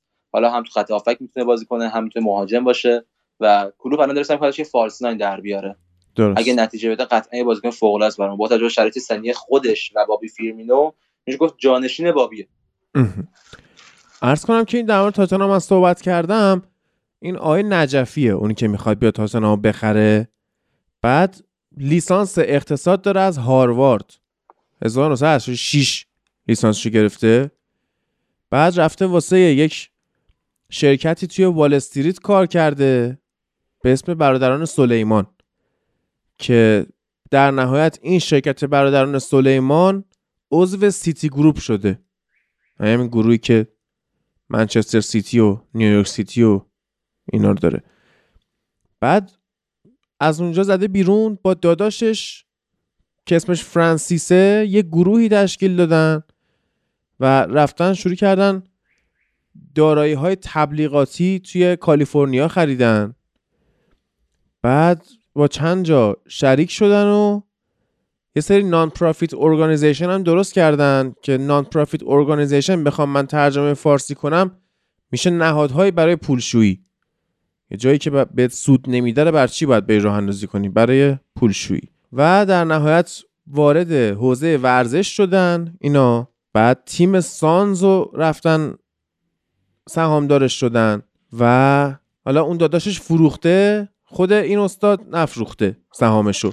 بعد رفتن توی مکلارن سرمایه گذاری کردن که در نهایت قسمت racing مکلارن الان vice chairman ش یا نایب رئیس قسمت racing مکلارن همین آقای نجفیه که حالا می‌خواد بیاد تاتنهام بخره. یعنی اینم background این بابایی که قراره وارد لیگ انگلیس بشه. و پیشنهادش هم 70 درصد سهام بوده مثل این که به قیمت 3.5 میلیارد حالا 4 میلیارد هم 3.5 میلیارد. حالا ببینیم چه کار می‌کنن این اساتید با این تیم ها شکیب من بحث دیگه ندارم در مورد لیگ انگلیس. می‌خوام بیام سراغ Champions League و لیگ اروپا. تو اگه صحبتی داری بگو که تمومه دیگه. نه دیگه من صحبتی ندارم و همچنان معتقدم که لیورپول تو سهمیه رو بگیره. هفته بعدم با رئال بازی داریم. هستم تو Champions League هفته بسیار هم عالی باشه. ایلیا ما می‌خواستیم بریم سراغ چمپیونز لیگ ولی به نظرم جا داره که اول بریم سراغ لیگ اروپا. چون که حتی در دنیا هم به همین شکل بوده. یعنی خب این بازی ها انجام شده و میزان بیننده تلویزیونی و اینا که مقایسه کردن اصلا یه چیز افتضاحی به نفع لیگ اروپا بوده. مثلا بازی چلسی و دورتموند که ما هم نگاه نکردیم کلا 13 میلیون بیننده داشته. بازی بایر مونیخ و پاریس سن ژرمن 47 میلیون بیننده تلویزیونی داشته. بازی بارسا و من یونایتد 116 میلیون بیننده تلویزیونی یعنی اینجا تعداد بیننده لیگ اروپا از چمپیونز لیگ هم پیشی گرفت. حالا قضیه بازی دورتموند و چلسی خب اینه که همزمان بوده با بازی آرسنال من سیتی که حتی اکانت باشگاه دورتموند هم یه توییت زد گفتش که خب حالا که اون بازی تموم شد بیاد اینور. ما هم گل زدیم. و اینا موفق شدن چلسی رو یک هیچ ببرن و کسی نگاه نکرد به حال اون بازی رو. ما خودمون هم داشتیم آرسنال سیتی نگاه می‌کردیم. انشالله در مورد اون بازی سر بازی برگشتون صحبت می‌کنیم. و بازی بایر مونیخ پاریس هم بعد از این بازی مهم لیگ اروپا یعنی بارسا و من یونایتد صحبت می‌کنیم. الان امین هم بهمون اضافه شد. امین عزیز که دیشب با هم بازی رو نگاه کردیم و این بازی جذاب دو دو مساوی تموم شد. بازی که خیلی در واقع درست گل کیف کردیم. ولی خب سه گلش سوتی بود دیگه. نباید به ثمر می‌رسید. فقط یه دونه گل رشفورد من می‌تونم بگم که گل درست حسابی بودش. اون سه گل دیگه فایده نداشت. و دفاع وسط بازی کردن لوکشا باز به یونایتد کمک کرد اما بارسا به خصوص اون اواخر بازی خیلی داشت فشار می آورد و ژاوی عملا داشت چار دو چار بازی می کرد اما مصدومیت پدری واقعا به یونایتد کمک کرد و محرومیت بازی برگشت آقای گاوی هم بسیار در اولترافورد کمک خواهد کرد. آقای اریکتن ها گفته که ما باید چهار تا گل به بارسا می‌زدیم و حالا برگردن بیان اولترافورد ما حسابشون رو می‌رسیم که جاوی هم گفته که بله اولترافورد خیلی ورزشگاه جذاب و ترسناکی و اینا تیم خوبی و میریم ببینیم چی میشه. به حال من با ژاوی به لحاظ کاراکتری یه مقدار مشکل دارم ولی مربیگریش خوب بوده و این برده اقتصادی هم که اخیرا به دست آورده خب جای فکر داره که اون فاصله ای که اول رئال انداخته بود و همه بازیش داشت می‌برد بعد جام جهانی چگونه ورق رو برگردون برای بارسا که الان با اختلاف در سر جدول لالیگا هستش و فکر می‌کنم بازی برگشت هم مثل بازی رفت جذاب و تماشایی خواهد شد. متا خب حالا بارسا یه مقدار دست پایینتر داره دیگه. بعد بفهم. صدای من رو داری؟ بله بله بفهم. سلام عرض می‌کنم خدمت همگی کسانی که صدای منو دارم ببخشید من صدام یکم گرفته و اگه ممکن باشه در مورد همین بازی اول من صحبت کنم چون. حقیقتا می‌دونی که بجام آره, من آره. الان وسط اتوبان تو ماشین زدم کنار و دارم که درود به صحبت حالا. بفهم. آره ببین من حرفاتو حالا حرفای در مورد ژاوی می‌زدی رو هم شنیدم هم به شدت قبول دارم و یه چیزی مثلا اضافه کنم. ببین ژاوی که داریم تو لالیگا می‌بینیم یه هفت آسمونی با ژاوی لیگ قهرمانان و لیگ اروپا و اینا کلا فرق داره. یعنی چه تو بازی بزرگ هم حتی دیدیم. مثلا جلو جلوی رئال تو سوپرکاپ اون نتیجه رقم خورد. اما کاملا مشخصه که چه خبره. و اینکه جلوی ویارال سویا سوسیداد تو چه نتیجه می‌گیری یه طرفه. اینکه جلوی الچه چه نتیجه می‌گیری این فصل ما تیمای خوب لالیگا رو یکیچ یکیش رد کردیم. تیمای نچندان خوبش و نتایج خوبی داشتیم جلوشون و خط دفاع خوب بوده. ولی باز هم به هر حال وقتی میریم تو چمپیونز لیگ جلوی بایرن اون بلا سرمون میاد و فقط پلژن موفق میشیم کلین شیت کنیم و این بلا تو نیوکمپ بازی یونایتد. بازی ها سخت بوده حریفا سخت بودن و صد البته صد البته من این فصل چیزی رو که کاملا بهش خورده می‌گیرم مبحث داوریه. همون بازی اینتر بازی بود که ما اصلا نباید به این مرحله لیگ اروپا می‌رسیدیم. ولی الان که رسیدیم و نمی‌تونی داوری رو کامل مقصر ببین همین بازی یونایتد هم خودت کاملا دیدی که مثلا هنده فرد. اون ورم از این داستانا بود و داوری کلا درست نبود. یعنی حتی اون مثلا خطایی که می‌تونه سمت ژول کونده باشه که رشفورد رو زد حتی می‌گفتن قرمز داره. ولی به خود ژاوی بخوام در موردش بگم خیلی متزلزله تو تصمیماش یعنی اینکه توی لالیگا خب بازی رو با چهار تا دفاع ممکنه شروع کنه و اون وسط به سه دفاع برسه. و دوباره پنج دفاع کنه حتی. یعنی فکر کنم تو خود همین بازی دیدی که سه چهار تا فرمیشن عوض شد. و این مخرب خواهد بود. واسه اسکوادت مخرب خواهد بود. الان ما بازیکن مصوم زیاد خواهیم داد به خاطر اینکه این اتفاق داره میفته. و همه بازیکن‌ها مثلا ژول و آراوخو مدام جاشون داره عوض میشه. و بازیکن‌هایی هستن که از این به بعد به نظر من هیچ کدوم تو پست اصلیشون اونقدر خوب نخواهند. این اتفاقات ناخودآگاه میفته. فرانکی دیونگ واقعا بازیکن خوبی بود و اینو دیگه همه بهش واقفن نمایش دیشبش نشون داد که نیمکت نشین شدنش و تعویض پستش انقدر توی زمین چقدر خرابش کرده. کسی توی میلان واقعا بازیکن اصلا من فکر تاثیرگذاری کردم نیستش فرانکی دیونگ یعنی اصلا انگار تو زمین نبود. بارسا داشت انگار ده نفره. بازی می‌کرد. تو شرح وظایف مدام در حال تغییر کردنه. یکی دو تا بازیکن تو زمین آزادی دارن. اونم گاوی و پدری هن. که فقط همونا دارن به چشم میاد یعنی به جز اونا کسی آزادی عجیبی نداره. رافینیا صرفا می‌تونه از کنارها پاسایی که بهش می‌رسه رو یا شوت می‌کنه یا ارسال می‌کنه. ما چیز دیگه ای ندیدیم از بازیکنهای بارسا. و این اتفاقا بازیکنها این اسکوادی که بارسلونا داره هممون می‌دونیم که اسکواد بسیار خوبیه. یعنی یه دسته بازیکن گل و بلبل اونجا بجز شماره شیشی که نداره. ولی نباید نبوده شماره 6 انقدر یه تیم و جلو تیمای بزرگ تضعیف بکنه. این مشکل مربی کاملا که جلو با... تو بازی های بزرگ و جلو تیمایی که می‌دونه باید کاری بکنه هیچ تاکتیکی نداره. تا زمانی که بارسا سه نکرده بود تو این بازی به شدت تو دفاع بد و قشنگ اون دفاع سه نفره شده بود پاشناشیل تیم. من, من می‌دونستم که اصلا یه جایی فکر کنم به خودت گفتم بین دو نیمه که سف سف بود. گفتم ما سه یک این بازی رو میبازیم. یعنی ممکنه که حتی یه گلم بزنیم ولی رو شاخشه که ستاره داریم می‌خوریم. و این اتفاق هم تقریبا داشت میافتاد. یعنی اگه یکم وخورس و بقیه بازیکناتون دقتشون بالاتر بود ما موقعیت زیاد دادیم بهتون. و این یکم چیزه یکم برای ادامه راه من اینو می‌بینم که ما تو اولترافورد قطعا نتیجه نمی‌گیریم. و این برای من مثل روز روشنه. چون حداقل تنهاق یه تاکتیکی رو داره پیاده سازی می‌کنه که تقریبا هر بازی ازش می‌بینیم. بازی لیدزش و بارسلوناش و وست همش خیلی با هم تفاوتی نداره. و اونم اگه داره به خاطر نبود مهره است. اون تاکتیکه داره درست پیاده سازی میشه. اما ژاوی بارسل... بارسلونا با ژاوی کلا یکم متزلزله و تو این بازی بزرگ تا زمانی که تیم نه شخصیت بگیره و نه یه چیزی متو... یه چیزی داشته باشه برای خودش نخواهیم دید ازش. من خیلی الان ژاوی رو دوست دارم. یکی همون اکتاش که گفتی و مدلش رو خیلی باش نیستم. یعنی یه جوریه که یه نسخه تضعیف شده ای از پپ دارم می‌بینم. آدمی که با تصمیمایی که حالا اوورثینک می‌کنه یه جاهایی. نمی‌دونم چرا مثلا باید چنین بازی رو تو بدون فرانتورس رو نیمکت هستش. بدون وینگر شروع کردن جلو تیمی که بیساکا مالاسیا داره یکم یه جوریه. و می‌دونیم حالا به هر حال واران و شاه کسایی نیستن که بتونن خوب کاور بکنن چپ و راستشونو. از دفاع چپ و راست آسیب پذیر خواهد بود. و شما بازی رو با یه وینگر شروع می‌کنی. آلبا کسی بود که مثلا به جلو اضافه شده بود خیلی اذیت کرد بیساکا رو. اگه به همونجا آلبا یه خط میومد عقبتر و فران تورس با سرعت بالاش بود خیلی به تیم بیشتر کمک می‌کرد. کلا میگم این ماجرایی که جاوی داره رقم می‌زنه یکم مشکلدار و باگدار هستش. ممکنه لالیگا رو بارسا بگیره با همین بردای اقتصادی. ولی تو سراشیبی که بیفته کاملا داستانش فرق می‌کنه. بله عالی شد. ایلیا بیا ببینم تو چگونه می‌بینی؟ با چشماش بله. من با چشمام هم انقدر شلوغ بود دیشب که داشتیم کنار هم دیگه نگاه می‌کردیم. راحت نمی‌تونستم ببینم بازی ولی چیزی که وجود داره اینه که اول حالا در مورد حرفایی که تو ساید بارسا هست بزنم. حالا گفت امین در مورد اینکه مثلا می‌شد با دو تا وینگر بازی شروع کرد فران تورس رو فیکس بازی داد و اینکه عثمان دمبله بازی برگشت می‌رسه یکی از چیزاییه که برای یونایتد ترسناک خواهد بود با اینکه یونایتد دست بالا رو داره به نظرم.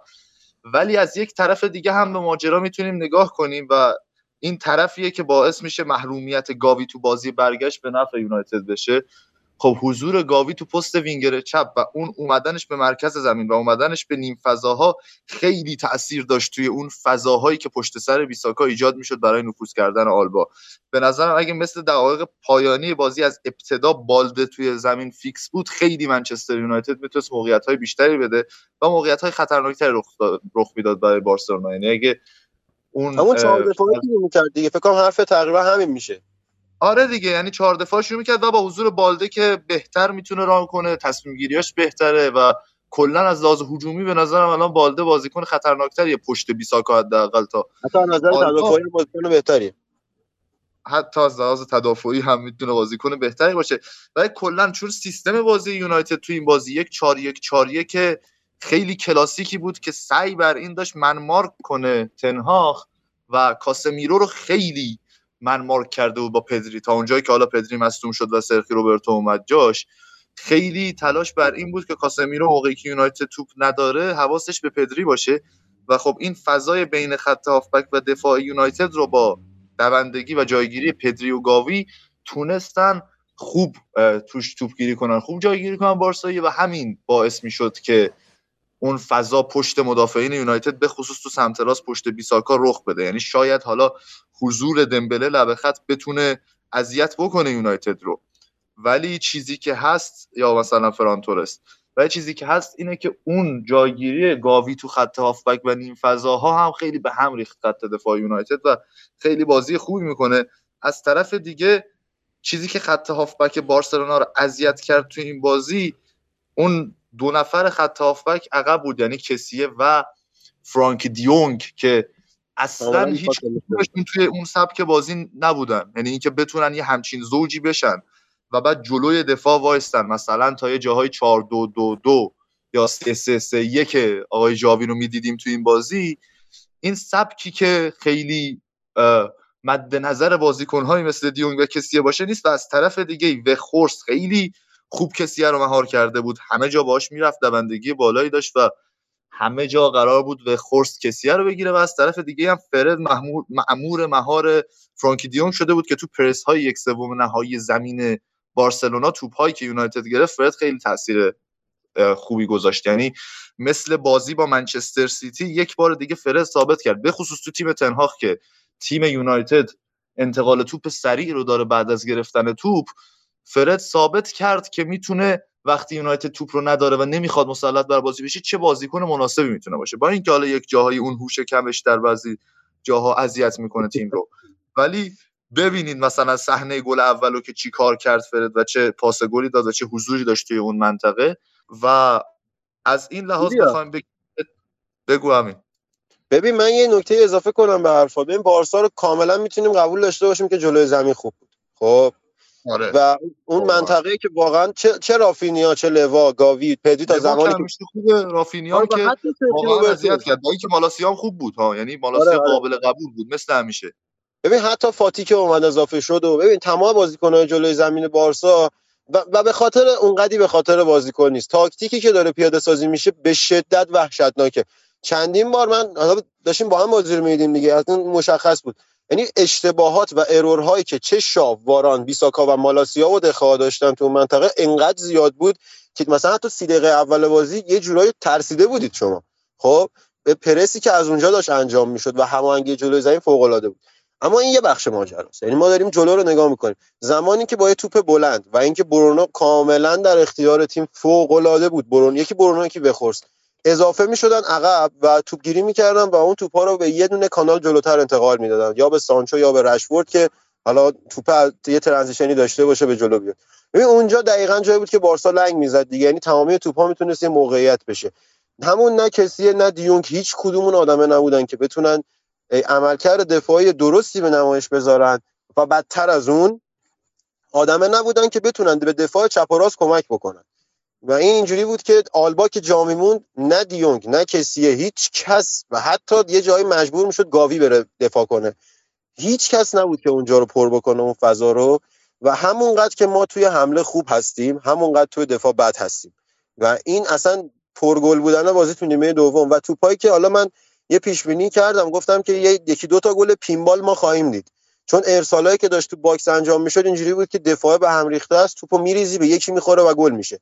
گلی که گل به خودی حالا کنده بود و گلی که رافینیا زد دقیقا به همین شکل و با این شرایط من بازی برگشت اولترافورد رو یکم هفتاد سی منچستر می‌بینم اون سی درصدم واقعا به خاطر این دارم به بارسا میدم که یکم این پینبال شدن توپه و اون شرایطی که منچستر هم تو دفاع داره خوب نیستش حالا با برگشت مارتینز شاید خیلی بیشتر کمک بشه به اون منطقه بازی.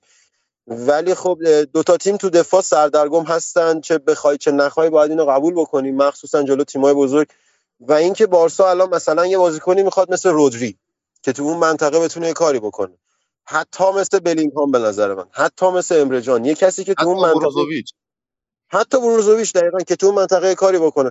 ولی الان نگاه می‌کنی مثلا اخبار میاد که گزینه ژاوی گندگانه این این همون گاویه یکم سنش بالاتره. این یعنی تو عملکرد دفاعی من گندگان چیز عجیبی ازش نه. یک بار گندگان توی عملکرد دفاعی قرار گرفت که تو فینال سیل باختن. و این این اون چیزی نیستش که تو می‌تونی از اون بخوای. و به نظر من ژاوی اصلا فکرش هم نمیره سمت اینکه یه بازیکنی رو بخره جایگزین بوسکتس کنه و با شماره 6 بازی کنه. حس می‌کنم تاکتیک همینه. بازی برگشت ما همین رو خواهیم دید و بارسا حذف میشه. ببین چیزی که در بازی برگشت کلا میترسم و با اینکه می‌دونم وضعیت تیم بهتر خواهد بود و با این بازی که از یونایتد دیدیم همون هفتاد سی می‌تونه درست باشه کلا این چیز تاریخیه که یونایتد در اولدترافورد به تیم های اسپانیایی میبازه. یعنی کلا اصلا این مثل همون که آلونسو به گل می‌زنه آره آلونسو به دخیا گل می‌زنه. اتفاقا قبلش هم از رافینیا میترسیدم که عین همین گل پارسال زده بود. فکر کنم لیدز به نیوکاسل بود تو لیگ برتر زده بود. اون موقع رودریگو پرید از رو توپ همچین. حالتی عین همین گل به نیوکاسل زده بود. و چیزی که در خصوص پرس بارسلونا گفتی که آره اینا اذیت می‌کنه اینا درست بود. خود بارسلونا با یه سیستم 3 2 3 2 پرس می‌کرد. وقتی یونایتد می‌خواست بازی سازی از عقب بکنه که در واقع بسته بود. یعنی فشار زیادی اومده بود روی واران و شاو که بخوان توپ رو برسونن. از طرف دیگه با اون 4 1 4 1 که یونایتد بازی می‌کرد و اضافه شدن حالا سانچو به نیم فضا و اینا خیلی سانچو لب خط نبود. تو این 4 1 4 1 خیلی ارتباط بین کاسمیرو و فردو و خورد سخت بود. یعنی این فاصله زیادی که بین خط هافبک و حمله وجود داشت داشت کار یونایتد رو سخت می‌کرد.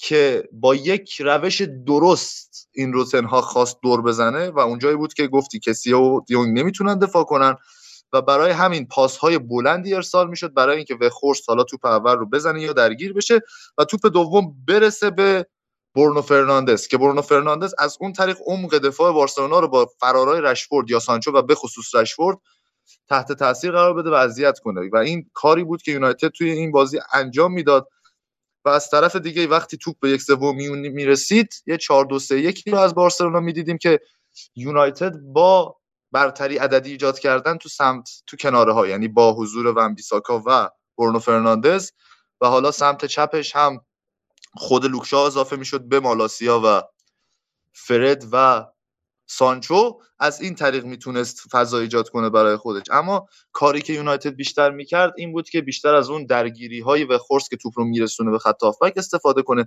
و اینکه چیزی که ژاوی فکر می‌کرد قبل از بازی با توجه به سمت راست بازی دادن آراخو و وسط بازی کردن کونده و چیزی که از قبلش می‌گفتن رسانه اسپانیایی که انگار آراخو می‌خواد همون کاری رو انجام بده که برابر وینیسیوس انجام داده بود. ژاوی گذاشته بود. مأمور مهار وینیسیوس و موفق هم بود. این کار واسه رشفورد انجام بده. انتظارش رو نداشت از ابتدای بازی فکر می‌کنم. اون اتفاق 20 دقیقه نیم ساعت آخر بازی لیدز که تو بخش انگلیس بهش اشاره کردیم بیفته و وخورست بیاد به عنوان یک بازیکن تو خط هافبک قرار بگیره و رشفورد مهاجم هدف باشه. و فکر می‌کنم شما اینجا بله؟ بگو. اصلا یه چیزی اول بازی 20 دقیقه اول رشفورد حتی بازی رو سمت آلبا شروع کرد. خب؟ یعنی آره چیزی که نیمه دوم هم خیلی زد به سمت راست. تو نیمه دوم هم خیلی به سمت راست. آره. آره هم فرار همون صحنه که گفتی که تنها هم خیلی بهش معترض بود و گفته بود که این حالا حتی اگه بیرونم بود می‌تونست کارت قرمز بده و اون موقع بازی دو یک بود و کلا داستان این بازی رفت و برگشت عوض می‌شد و اینا. حالا این اعتراض تنهاخ بود که آره. کم هم ازش دیده بودیم کارت زردم گرفت همون سمت راست بود. فرارش از سمت راست بود که گل اول یونایتد رو شکل داد و چه تموم کنندگی داشت. توپ دقیقا باید فقط از همونجا می‌رفت که گل می‌زد. اما توی همه جای زمین سرک می‌کشید و خیلی فرارهاش خوب شده به عنوان یک مهاجم نوک. حالا در کنار بازی خوبی که تو هفته اخیر به عنوان وینگر چپ کرده اما گل‌های اخیری که زده معمولا به عنوان مهاجم نوک بوده.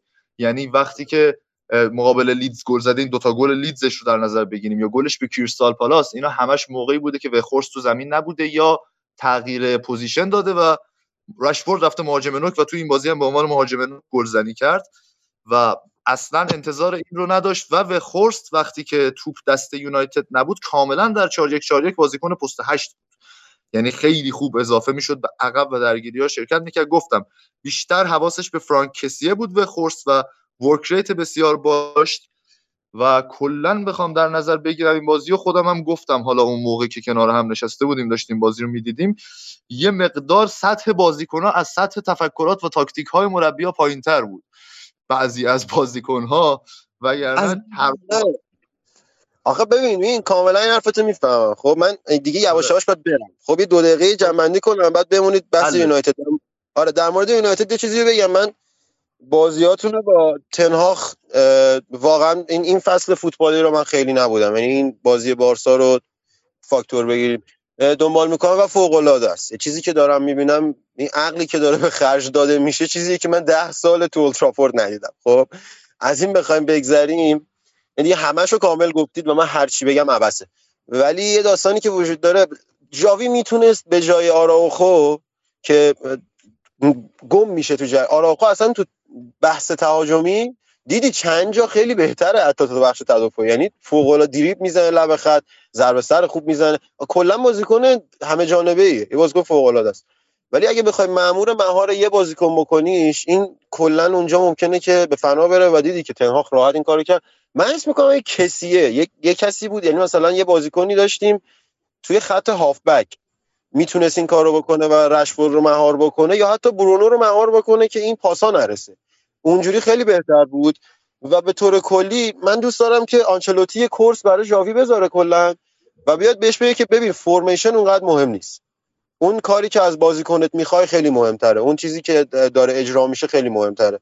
اینکه تو خیلی مهم نیست با چه سیستمی داری میری توی زمین که انقدر وسط بازی مجبور میشی عوضش کنی. همون اتفاقی که دقیقه 60 65 افتاد اگه یادت باشه سه تا تعویض همزمان چهار دفاعه شدن تیم. تازه اونجا یکم رشفورد مهار شد. با اینکه سمت راست داشت بازی می‌کرد تازه اونجا معمور مستقیمش همیشه باهاش بود. و اینه که میگم فرمیشن اصلا مهم نیست. تفکر مربی مهمه در نهایت مطلب. یعنی واقعا شاید تنها حرف فوتبالی که این فصل دوستش داشتم بعد از آیم جوزه مورینیو این بود که آقا شما خیلی فرقی نداره که 4 3 بفرستی 4 4 2 بفرستی 3 5 2 بفرستی.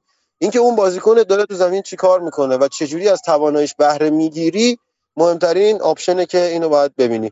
اگر چیزی نیاز هست من اضافه بکنم فکر می‌کنید سوال چیزی هست من در خدمتم وگرنه که جمع ترک میگم. نه دیگه من یه فقط بگم همین که فکر می‌کنم بارسا توی اولترافورد گل اول بازی رو می‌زنه. یعنی فارغ از هر اتفاقی که بخواد بیفته چه یونایتد بخواد ببره. همین پنجشنبه دیگه. می‌بینم همین 6 روز دیگه. آره. فکر می‌کنم بارسا آره. گل اول بازی رو می‌زنه. من مخالفم و بعد بگم که دیسلایک. ولی دیشب چقدر حال داد ولی. سر گل دوم یه داد زدی دیسلایک. از مخاطبای عزیزمون هم اومده بودن با هم بازی رو نگاه کردیم. آیه فرزاد آیه سهیل که چند سالیه تو آره. اکسترا کامنتاشو می‌خونیم. یه دوست دیگه هم بود اسمش آخرم من نگفت کی بودش ولی از اون کلاس 92 یا بود دیگه. مثلا بازی شنبه برگزار می‌شد پنج شنبه تو روزنامه ورزشی می‌خوند که مثلا یونایتد چیکار کرده. از اون منچستریا بود که مخاطب ما اومد آمودید خیلی حال داد خلاصه دیشب. کاش میبردیم بازی رو ما هم استیک اونو میخوردیم. متاسفانه نشدش. مساوی فسخ شرط بود. من اصلا اسم می‌کنم ما توی اولترافورد گل نمی‌زنیم. آها. و دروغ, چرا احساس می‌کنم که یه چیز دو هیچ سه هیچی در نه انتظارمونه و یه واقعا حتی اینجوری هم که سانچو و گارناچو گل می‌زنن. من اینجوری هم که بارسا گل اول می‌زنه به خاطر نبود گاوی و پدری از دقیقه سی به بعد کلپس می‌کنه دو سه تا می‌خوره. ببین اتفاقا من چیزی دارم بهش فکر می‌کنم. نبود گاوی و پدری یه عاملیه که مربی می‌تونه بر علیه شما استفاده بکنه. اینو میگم. چه جوری؟ یه خیلی خلاصه. ولی خودت هم می‌دونی داستان چیه. نمی‌دونم بوسکت می‌رسه برگرده یا نه. خب؟ خب. ولی نبود. گاوی و پدری عاملیه که باعث میشه دست ژاوی بسته باشه تو خط هافبک و از وینگراش استفاده خوبی بکنه و از اون طرف این مجبور نشه که اوورثینک الکی بکنه و یک سیستم مبنایی پیدا بکنه که با همون درست پیاده سازی بشه بازی کنه. حتی اگر مم... حتی اگر نیاز باشه واقعا با دیونگ و کسیه و روبرتو بازی کنیم. ولی بار تیم رو رو هافبک نذاریم.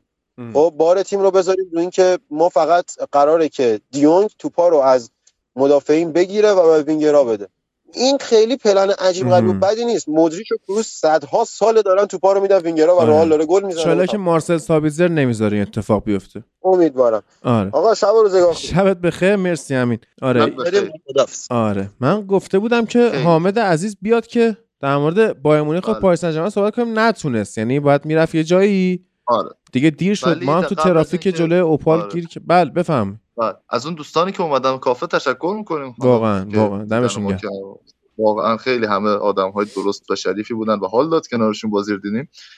یک چیزی رو کلا من نمی‌دونم. اصلا دلم واس... انقدر دلم بخواد تعریف بکنم ولی میترسم چش بخوره. مثلا هم حذف شیم هم بریم فینال به مثلا تعریف نکن. بعد بگو ازش. آره. آره خیلی فاجعه است این تنها آخه ببین یعنی حتی من اون گیر تعویض کردنه که سر بازی آرسنال داده بودم. مثلا شاید ما دیشب داشتیم گفتیم دیر گارناچو رو آورد. اینجا وارد نیست. چون اسکات مکتامینی مصدوم اریکسن مصدوم سابیتسر محرومه و هیچ بازیکنی نبود که بیاد اون خستگی آخه سانچو سانچو 90 آخه خراب بود دیگه. سانچو کاور 50 بکنه. دقیقه خرابه. یعنی بعد 50 دقیقه. آره نه اصلا اون حالا شاید میگم نمی‌دونم تاثیر میذاشت یا نه ولی قطعا اگه یک هافبک توی روی نیمکت تیم بود و می آوردش مثلا دقیقه هفتاد اینها خیلی یونایتد کمتر تحت فشار. قرار می‌گرفت نسبت به چیزی که بود و داشت گل های سوم. چهارم رو هم می‌خورد حتی. آره. هر دو تیم می‌تونستن چهار تا گل بخورن به هر حال دست جفت مربیا درد نکنه. یعنی خود تنها گفت یه بازی در حد چمپیونز لیگ دیدیم حتی بیشتر. نمی‌دونم بیشتر چمپیونز لیگ انگلیس. ولی تورنمنت داریم نگاه می‌کنیم به داستان ولی خلاصه که یادآور اون بازی هایی شد که من ندیدم و بعدا full match ش رو دیدم یعنی رفت و برگشت لیگ گروهی Champions League 98 99 که رفت و برگشت بازی ها با همین. ترکیب رنگ که یونایتد آره. سفید پوشیده و بارسلونا همیشگی گل رفت و برگشت سه سه شد بله و اون یک دو آقای دوایت یورک و و اندی اندی کول در. نیوکمپ بله بله که این دو بازیکن فقط گلزنی کرده بودن از برای منچستر در نیوکمپ مقابل بارسلونا که رشفورد هم بهشون اضافه شد تو بازی گل دیوید بکام با لباس سفید. بود دیگه. اونم تو نیوکمپ بود. کی؟ گل دیوید بکام با لباس سفید بود. نه اون با لباس سفید. اتفاقا نکته جالب اینه که اون دور دقیقا بازی تو اولترافورد هم یونایتد لباس سفید پوشید اه. نمی‌دونم نه چرا بابا راست آره. میگی. آخه راست میگی. هیچ آره یونایتد بازی اولترافورد لباس سفید پوشیده. یه برگردون داره که اسکولز می‌گیره بعد rebound ش گل میشه اونم اگه اون گل می‌شد تو اون بازی خیلی چیز عجیب غریب بود. یعنی به جای اینکه rebound ش گل بشه یعنی من خودش گل اون. موقع هم از ریوالدو خوشم نمیومد الانم خوشم نمیاد. این نفرت من از ریوالدو از معدود چیزایی که من توش ثبات داشتم. آره. آره. حالا می‌خوایم بریم سراغ بازی چمپیونز لیگ. آره بریم سراغ بایر مونیخ و پاریس سن ژرمن. من یه دونه چیزم دارم یه مقاله هم باز کردم. بعد این تا صحبت می‌کنیم در مورد این بازی. من اینم یه نگاه می‌کنم در موردش حرف می‌زنم. توضیح اینه که یعنی خود اریکتنهاخ توضیح داده که چرا وخوس رو در پست ده بازی داده. اما این بازی بله. بایر مونیخ پاریس سن ژرمن از معدود دفعات عمرم بود که من طرفدار بایر مونیخ بودم. و دلم می‌خواست که پاریس سن ژرمن ببازه. شاید تنها باری بود که من دوست داشتم. چرا؟ من جلوی رئال هم دوست داشتم بر, بر اساس. اون خب. آره سابقه طرفدار آلمان بودنم و اینکه بایرن خیلی تیم نفرت انگیزی نیست برای من. همیشه معمولا وقتی 7 8 تیم آخر تو Champions League میمونن یونایتد نیست دوستان بایرن اینا قهرمان بشه کلا ولی از ناگلزمن خیلی خوشم نمیاد. با اینکه خیلی هم دوستش دارم به عنوان تاکتیکی و اینا و مربی نمی‌دونم چرا خوشم نمیاد از ناگلزمن. شاید به خاطر اون حذفیه که شدیم اون سال توی لیگ قهرمان اروپا مرحله گروهی زد تیم اوله رو نمی‌دونم هرچی هست. خیلی حال نمی‌کنم. چقدر من ناراحت شدم اون شب شیرازم بودم یادمه دقیقا یادمه. آره. حالم هم من- بد شد. من هم می‌دونی که آره, آره. من هم داستان داشتم. ولی چیزی که بود اینه که اصلا هیچ کدوم از این دوتا تیم برای من با این بازی که کردن در حد مدعی قهرمانی نبودن با وجود عملکرد خیلی خوبی که بایر مونیخ داشته نسبت به بوندسلیگا تو چمپیونز لیگ و هر هفت بازیشو برده تا اینجای کار پاریس سن که هیچی. یعنی احساس نمی‌کنم شانسی هم بشه واسش خارج شد تو بازی برگشت. ولی اگه بایرن رفت جلو هم به نظر نمی‌رسه اون تیمی باشه که بتونه اون فاکتور لازم برای قهرمانی رو داشته باشه. یعنی من فعلا منچستر سیتی و ناپولی و برنده بازی لیورپول رئال رو شانسای قهرمانی می‌دونم. یعنی تیمی که بازی لی- لیورپول رئال رو ببره در حالی که جفتشون توی وضعیت بحرانی قرار دارن اون تیم فصلش تغییر می‌کنه.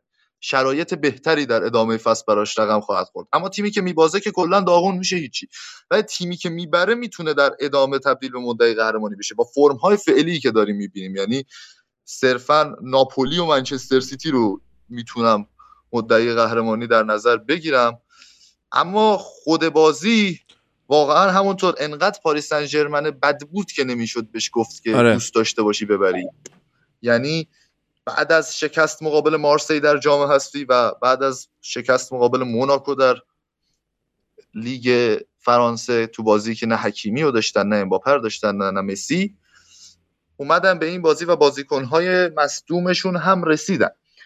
اما چند تا مشکل وجود داره تو ترکیب پاریس سن خب اینا بازی رو با یه چهار چهار دوی شروع کردن که خیلی وقتا تبدیل به چهار سه سه می‌شد توی بحث دفاعی و خب این از بازیکن جوون 16 سالش استفاده کرده بود که چند تا دو تا گل هم زده تو این فصل. خب جوان‌ترین بازیکن تاریخ مرحله حذفی لیگ قهرمانان اروپا شد. جوان‌ترین گلزن تاریخ باشگاهشون هست ورن زایر ام... زایر امری که از آکادمیشون اومده. چه اصراریه که این رو بازی بده جالبه.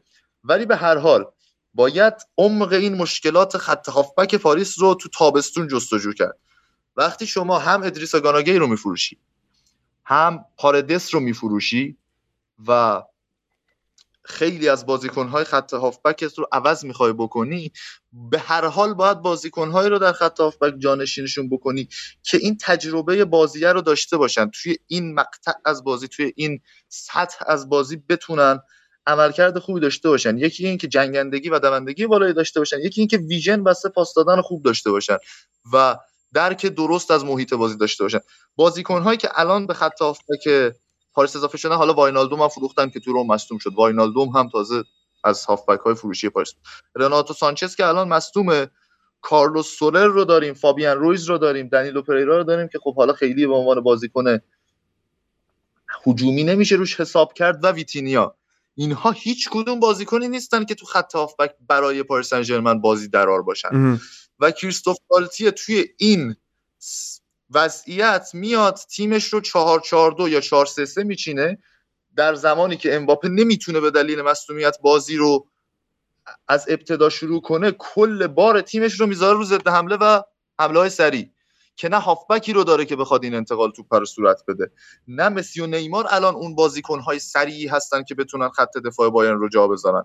و همین میشه که با این تاکتیک اشتباه پاریس سن نیمه اول رو بدون شوت در چارچوب پایان می‌بره و کاری که درسته و انجام داد توی نیمه بین دو نیمه این بود که با بیرون آوردن حکیمی و آوردن کیمپمبه بازی رو برد به سمت دفاع سه نفره و کیمپمبه مارکینیوش راموس دفاع سه نفره داشتن.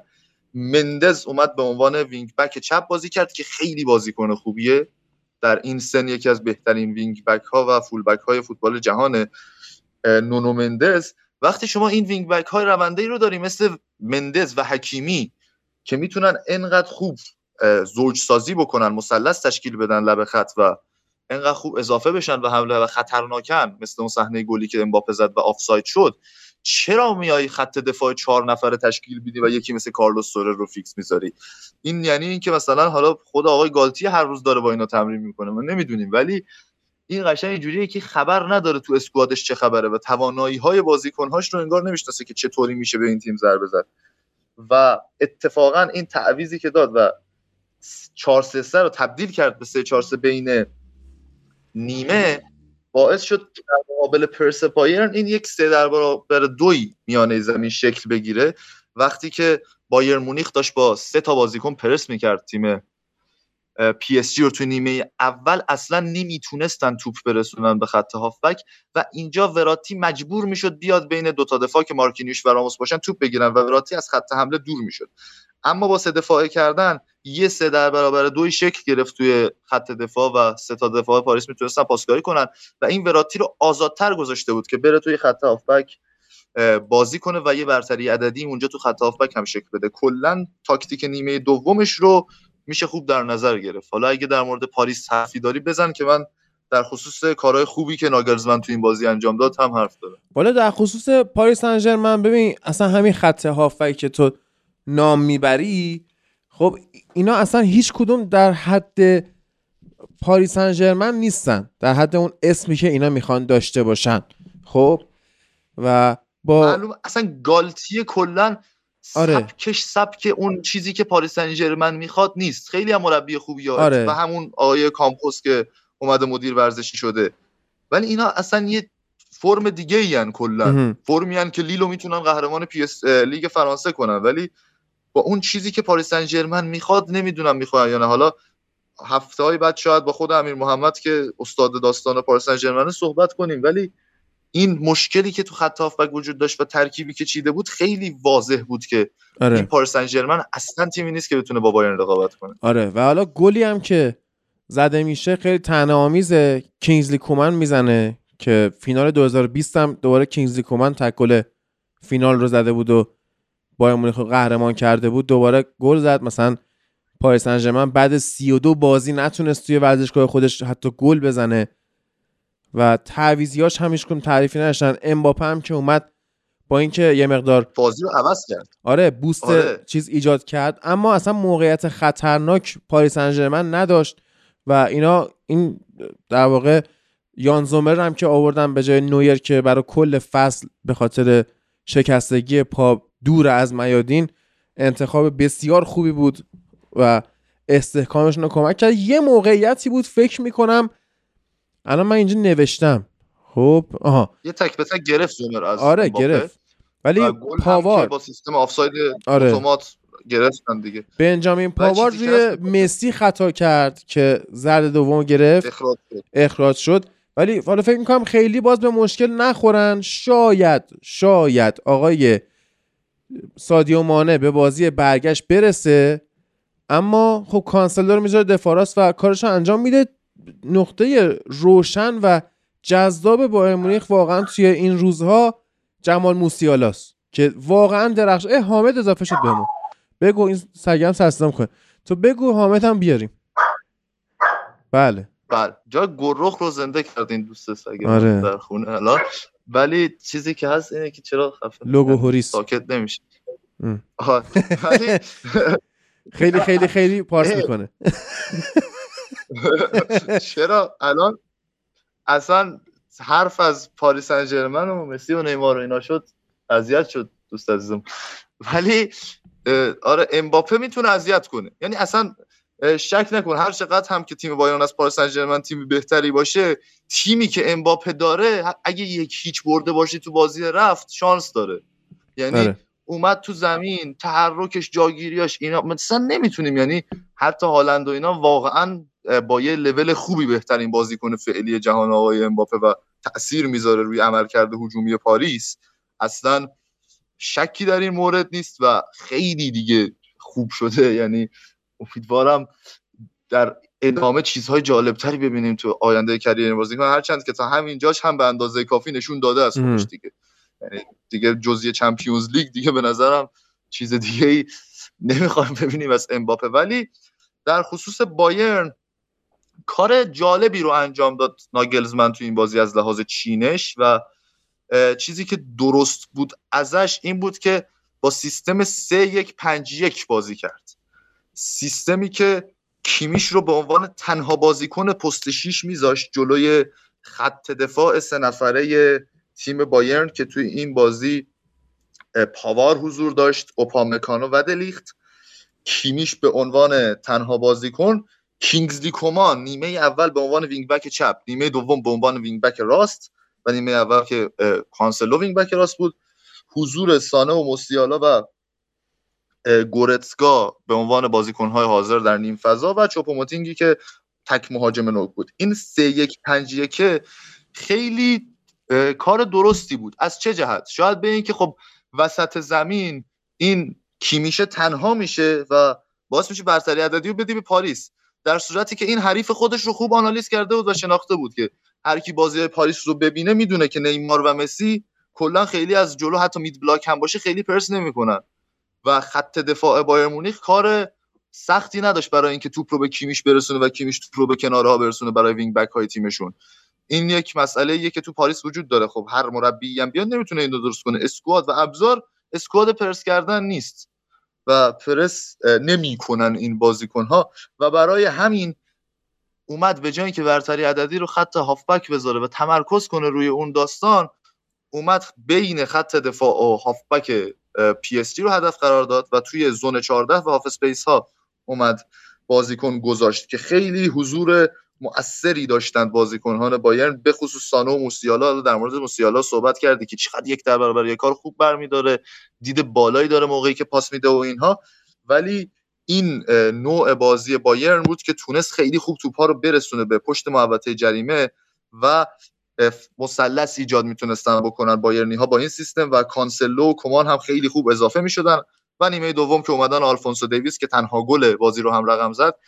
در کنار این موضوع این اضافه شدن full back ها که wing back بودن حالا دیگه تو این بازی خیلی برای پاریس سن ژرمن درد سرساز بود ضمن اینکه با اون پرس 5 3 2 که از جلوی زمین بود و از یک سوم دفاعی پی اس جی شروع می‌شد و تو نیمه اول که گفتم فقط راموس و مارکینیوش بودن و نمی‌تونستن خیلی خوب توپ رو برسونن به خط هافبک کاملا اذیت کرده بود و حدودا یه 7 دقیقه ای توی یک سوم میا یعنی 15 دقیقه وسطی نیمه اول می‌دیدیم که پاریس سن حتی توپ رو تا یک سوم میانی هم به زور می‌تونه بیاره و راحت بایرنیا توپ ازشون می‌گیرن.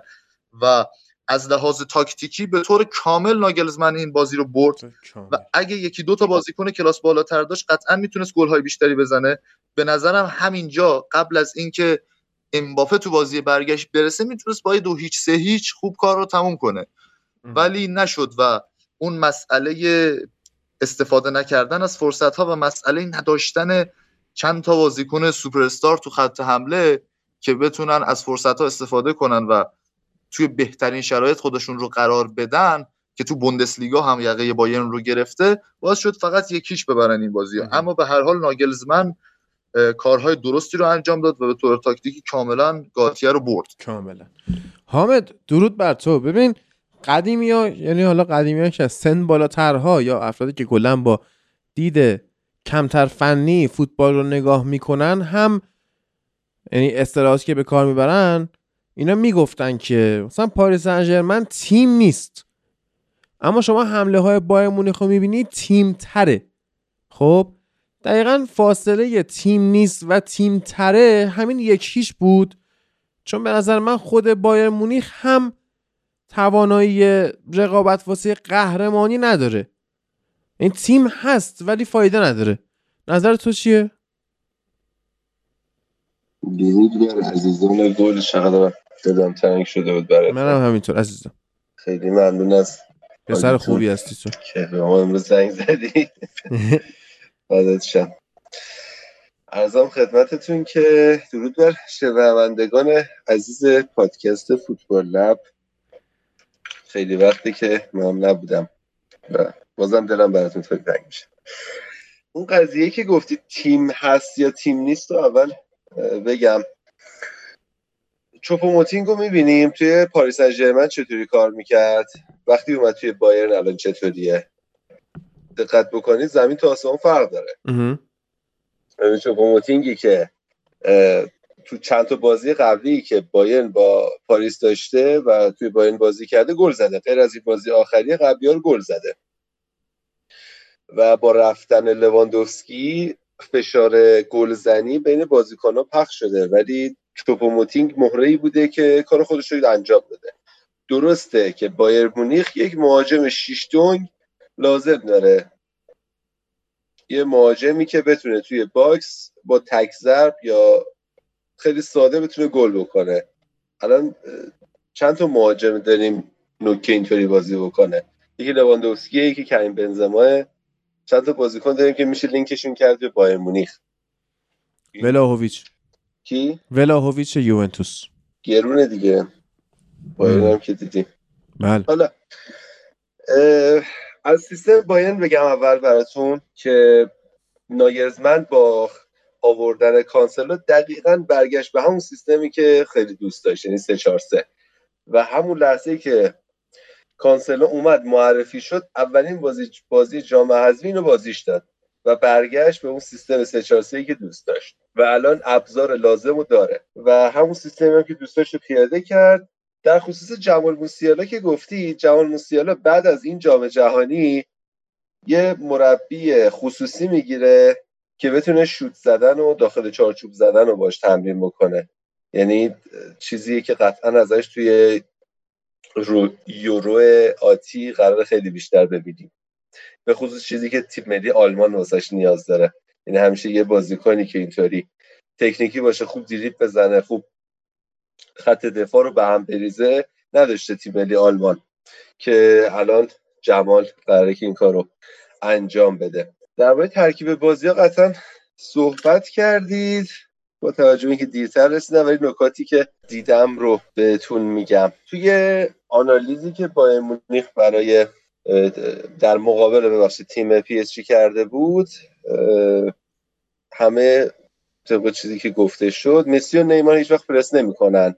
یا پرسی که می‌کنن اونقدر پرس سنگینی نیست. یعنی فقط یه حالتیه که اذیت بکنن ولی اونقدر نه که بتونه کیمیش رو اذیت بکنه و پاسایی که می‌خواد و پخش نکنه.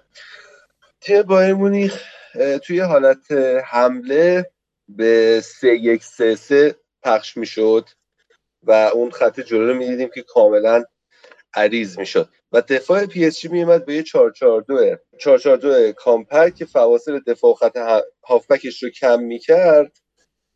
می‌خواست که ارسالای داخل محوطه رو محدود بکنه و نذاره که توپ توپ رو بازیکنای بایرن به گل تبدیل کنه که این دقیقا اتفاقی افتاد و سر همین قضیه هم گل اول رو خوردن و باز هم می‌تونستن گل بخورن. چون که توپ ها به کیمیش می‌رسید و یا اگر که کیمیشو یکی از بازیکنهای هافبک پاریس سن محدود می‌کرد توپ عقب به اوبامکانو می‌رفت.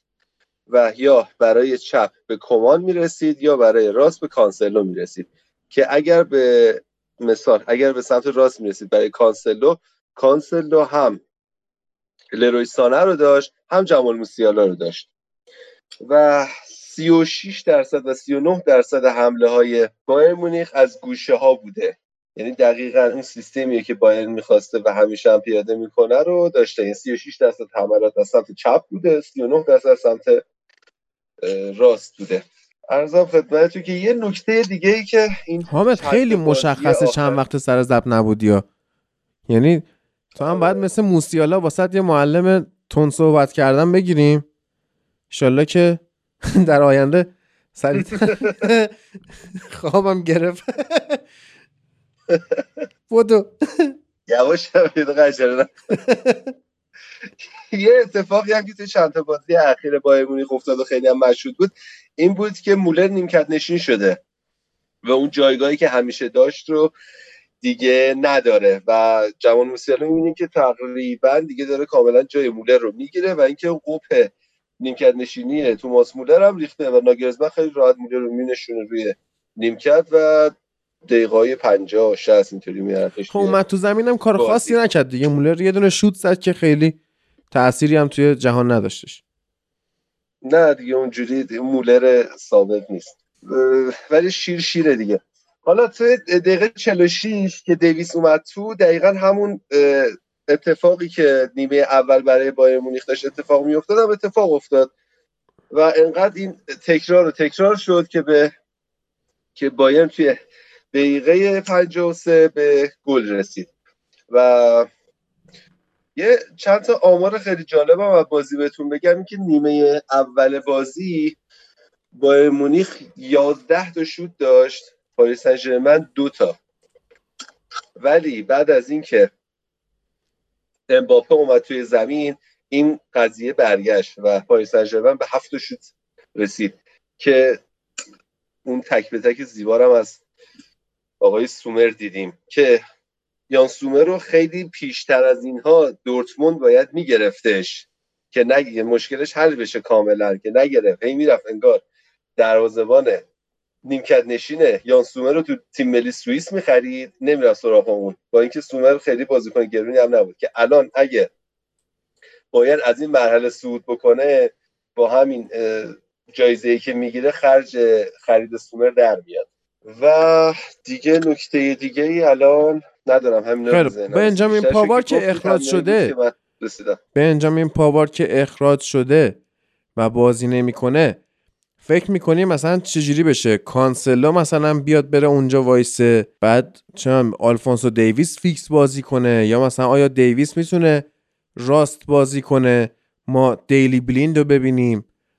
به نظر چجوری میشه ترکیب بازی برگشت؟ با توجه به اینکه اشرف حکیمی هم نیستش و راحت می‌تونید از wing چپ نفوذ بکنید و موسیالا می‌تونه لذت شو ببره. ببین فکر نکنم بخواد برگرده به چهار دفاعه. یعنی بدترین حالا یعنی چیزی که به ذهنم می‌رسه اینه که آقا بیاد کلا بیخیال این قضیه بشه بیاد چهار دفاعش بکنه. ولی ممکنه ممکنه که کانسلو و دیویس با هم دیگه بازی بکنن. توی نفوذها کیمیش و گورسکا بیان جاهاشون رو توی چپ و راست پر بکنن. سوای اینکه الان خب توی این بازی قبلی وقتی که کمان پرس می‌کرد گورسکا میومد گوشه چپ رو می‌گرفت و می‌دونیم که عقبه کیمیش توی دفاع راستم که خب هممون در جریان هستیم. حس می‌کنم اون سه دفاعت و با این حالتی که دیویس و کانسلو بازی بکنن اما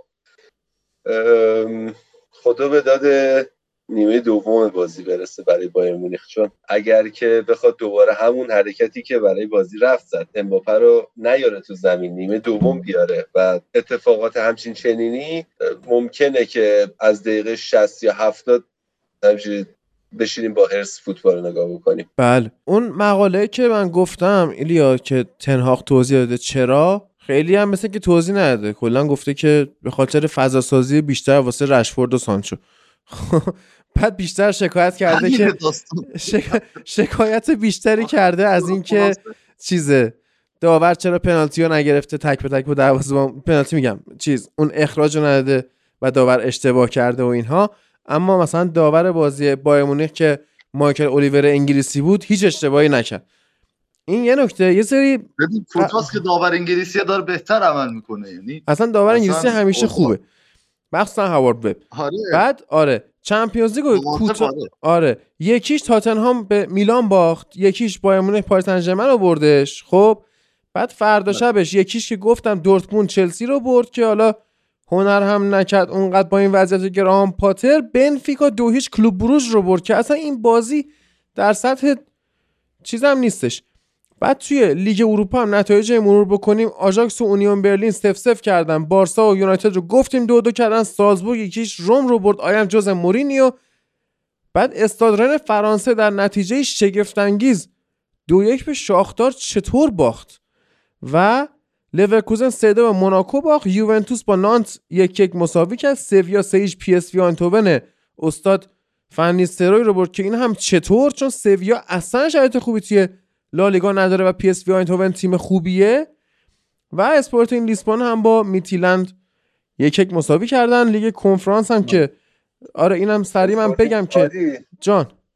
اسپورتینگ اسپورتینگ تو زمین خودش از فرار از باخت فرار کرد. دقیقه 90 گل آره. آره. آره و اونورم جالب یوونتوس بود که ولاهویچ گل زد. خیلی هم گل خوشگلی نزدن ولی گلو که خوردن دوباره استاد مویزکین رو به جای ولاهویچ آورد تو زمین ام. یعنی سهند داشت بازی رو کنار با تماشا می‌کرد و خیلی واقعا دیوانه شده بود از دست این حرکات تکراری آقای آلگری و این کارهایی که می‌کنه و یوونتوس حتی نتونست تیم 13 دیگه فرانسه رو هم ببره و امیدوارم هست بشه که دیگه تنها اگر یونای آرس بارسلونا رو بردیم فقط دغدغه آرسنال بمونه واسه ادامه رقابت ها ام. به عنوان یک تیم خوب که جلوی قهرمانی یونایتد رو بگیره در لیگ اروپا و یوهو یوونتوس نیاد تا اون موقع شیر بشه. آره. یکی اینه یکی میلان تاتنهام بود که تاتنهام واقعا بدبخت بود تو این بازی. یعنی هیچ هافبکی نداشتن هویبیرگ محروم بود بنتانکور تو بازی لستر تا آخر فصل مصدوم شد. بعد اینها بقیه هافبکاشو بیسوما رو هم نداشتن. مجبور شدن از زوج الیور اسکیپ و پاپستار که زوج جوونی استفاده کنن که خوب بازی کردن اتفاقا همون اول بازی یکی دو تا اشتباه فردی کردن گل خوردن یکیش باختن و در نهایت دفاع خوبی رو دیدیم از میلان میلان فقط خیلی خوب دفاع کرد و موقعیت بزرگی نداد به ام. تاتنهام و مالک چاو بازیکن جدیدشون که از شالکه اومده بود توی این بازی بهترین عملکرد ممکن رو داشت و کولوسفسکی رو گذاشت تو جیبش. یعنی اگه بخوایم در مورد این بازی صحبت کنیم اون بنفیکا کلوب بروش هم که بنفیکا دویش برد اولین بازی کلوب بروش تو تاریخ مرحله اصلی بود. اسکات پارکر تو این مرحله از چمپیونز لیگ نمی‌دونم چیکار می‌کنه به عنوان سرمربی کلوب بروش. اونجا. یعنی تو بورنموث برسی به اینجا در چند ماه و بعد حتی توی کلوب بروژ هم نتایج خوبی نمی‌گیره چهارم با اینکه دوستش داریم. ولی حضور اسکات پارکر در این مرحله از Champions League یا اینکه مثلا روز قبلش تو سال 2023 یعنی پارسال بهت می‌گفتن که تاتاروشانو و فریزر فورستر تو یک بازی مرحله اصلی Champions League فیکسن تو دو تا دروازه. آره. کردی فریزر آره. فورستر چرا باید فیکس باشه تو Champions League؟ دیگه اصلا سال بس- 2022 2023 این فصل فوتبالی خیلی فصل عجیبی بوده. از امروز بگیر که آره و سپاهان زنیت رو برد. همون قضیه جام جهانی زمستون است. خب یعنی- سپاهان زنیت و بعد چیز آره. رونالدو هم الان توی عربستان دو تا پاس گل داده. اسپانی ورزشگاه. ام. و خیلی چیز عجیبی بود حرکت طرف که سالی پرچم اوکراین برده بود ورزشگاه خیلی جالبه. برد. آره. بعد توی لیگ اروپا چیز لیگ اروپا میگم لیگ کنفرانس هم فیورنتینا احتمال داره که قهرمان بشه با این وضعیتی که من دارم می‌بینم. چهار تا به براگا زد که براگا تو لیگ خودش به حال تیم بدی نیستش. قره‌باغ خنت رو برد. بودو گلیمت با لخ پوزنان صفر صفر مساوی کردن. ترابزون اسپور یکیش بازل رو برد لارناکا. یکیچ اسی دنی پرو رو برد حالا نمیم چیه این. شریف اوکراین. مولاوی به پارتیزان بل... بلگراده به اوگراد چی؟ باخت. لاتزیو یکیش کلوژ رومانی رو برد. لودوگورتس هم که با بارسا یه زمانی بازی می‌کرد یکیش اندرلخت آره، حتی. به آره اندرلخت بلژیک رو برد که تیمیه که فلینی فوتبالش رو ازش شروع کرده اندرلخت. آره. اون وقت اندرلخت بلژیک. ما آره. به کلوژ رومانی باختیم سال 2013 تو Champions League. اینو که لاتزیو بردتش. بعد آره یعنی براگا فیورنتینای لیگ کنفرانس از اون چیز بهتره. دقیقا. از اون کلوب بروژه بهتره. آره. بعد این از نتایج در کل هم من فکر می‌کنم حالا تو بازی های مرحله بعدی هم که کلا جالبه. یعنی بخوایم یه نگاهی داشته باشیم که این هفته چه بازی هایی در انتظارمونه. لیگ انگلیسش که گفتیم که یک شنبه بازی مهم هست و البته خود فردا که شنبه باشه ساعت 9 بازی نیوکاسل لیورپول. بعد توی لیگ های دیگه همین شنبه خیلی بازی مهم اوساسونا میزبان رئال مادریده توی سری آ آخ آخ نه دیگه مهمه دیگه. به لحاظ فکری مهمه نه به لحاظ فوتبالی. مونزا میزبان میلان هست برلوسکونی از تیم سابق خودش پذیرایی می‌کنه. بله. آره. یه بازی جالبی هم هست. بولونیا و سمپدوریا و تقابل دژان استانکوویچ با تییاگو موتا. عالی شد. مربی ها این جالبه. عالی شد. بعد توی آها تاتنهام و وستهم که هستش یک شنبه اینم بازی خوبیه. بارسا با کادیز بازی می‌کنه. دو سه ساعت بعد از اینکه یونایتد با یعنی سه چهار ساعت بعد از اینکه یونایتد با لستر بازی کرد که برن استراحت و ریکاوری بکنن. واسه بازی پنج شنبه دوشنبه 90 نخواهیم داشت. طبق روال سالهای اخیر. و خطافه و والنسیا با هم بازی می‌کنن و تورینو کرمونزه. اما سه شنبه آینتراخت فرانکفورت با ناپولی لیورپول با رئال مادرید توی آنفیلد. عرض به خدمت شما که اینتر با پورتو بازی می‌کنن چهارشنبه و لایپسیش و منسیتی که باز خیلی مهم نیستش. یعنی منسیتی میره بالا. اینتر با پورتو بازی پیش بینی ناپذیریه واقعا. ناپولی آینتراخت رو می‌زنه به سختی چون آینتراخت به سختی دفاع می‌کنه. اما ناپولی به هر حال می‌زنه. بازی لیورپول و رئال که تو گفتی ناپولی برنده اصلا خیلی هم اوضاعش خوب نیست تو بوندسلیگا. ششم جدوله. ناپولی نه فرانکفورت. ناپولی؟ اون فرانکفورت. بوندسلیگا هم گفتم قشنگ. گفتم آره. ناپولی بوندسلیگا. آره. فرانکفورت ششم جدوله. ولی ولی اون سالی هم که اون سالی میگم میگم مثلا 500 سال گذشته. پارسال دیگه. فرانکفورت قهرمان اروپا شد. اون موقع هم جزو همین ششم هفتم جدول بود. آره. یعنی نمیشه خیلی دستی کرد ولی خب ناپولی این فصل خیلی الان آماده و رو فرمه. الان اصلا یعنی- در مورد ناپولی چیزی نمیشه گفت. این رفته واسه قهرمانی سری آ و بالاخره استاد قهرمان میشه. بعد خدا خدا بیامرزه مارادونا رو فوت کرد. ناپولی قهرمان سری آ شد. آرژانتین آرژانتین قهرمان جام جهانی شد. اینا همین لنگ. مارادونا بودن. آره. همین. بازی لیورپول رئال که ایلیا گفت ممکنه برنده این بازی بره واسه داستان. من یه صحبت خودم با شکیب میفتم که قبل از این بحثا بهش گفتم شما سهمیه نمی‌گیرید. این اینا فکر کنم بش یعنی نمی‌دونم. شاید یه قهرمان چمپیونز لیگ لیورپول سهمیه پنجم بگیرن. اصلا چلسی اگه یک مربی غیر از پاتر بود با این داستان یعنی حالا شاید سهمیه هم نمی همین الان مثلا پاتر رو با لوئیس انریکه عوض کنه چلسی مدعی قهرمانی. بابا سه درصد شک- جمعیت جهان تو اسکواد چلسی هن. من نمی‌فهمم اینا چیکار دارن می‌کنن. آره یعنی پاتر رو نمی‌فهمم. یعنی اگه نمی اصلا هر کی دیگه غیر پاتر بود چلسی رو توی گزینه های قهرمانیم داشتم ولی این پاتر خیلی داره آروم آروم تیمو می‌بره جلو. آره. و خبرم امروز اومده مالکان و مدیران چلسی دارن پیشرفت رو توی بازی تیم می‌بینن که ام. حالا هست ولی خیلی آرومه پیشرفت تو بازی تیمشون و فکر می‌کنن هست، چلسی توانایی. قهرمان شدن در اروپا رو داره اونها. نه بابا. ولی خب باید آره مگه دورتموند آره مگه. قهرمانی در لیگ اروپا رو داشته باشه؟ نه لیگ. قهرمانان. آقا لیگ اروپا سخته. شما از پلی آف لیگ اروپا نمی‌تونی عبور کنی. اصلا یعنی حیف این خیلی سخته پلی این فصل واقعاً- این فصل واقعا لیگ اروپا جای Champions League رو توی جذابیت گرفته. حالا نه چی اونقدر ولی گرفته واقعا دیگه. مثلا میگم واقعا یعنی واقعا یعنی همین یونایتد بارسلونا به اضافه آرسنالی که هست اگه الان با همین فرمشون بودن قطعا حداقل رتبه دوم سوم مدعی قهرمانی بودن. یعنی نهایتا یه سیتی ازشون بیشتر مدعی قهرمانی سیتی همه هم میگن. مدعیه. آخرش هم. می‌بینیم حالا. هر سال همه میگن سیتی مدعیه. قیاس کن. خسته شدم. هر سال اینا همه میگن. چقدر چقدر هم طرفدار هست واسش.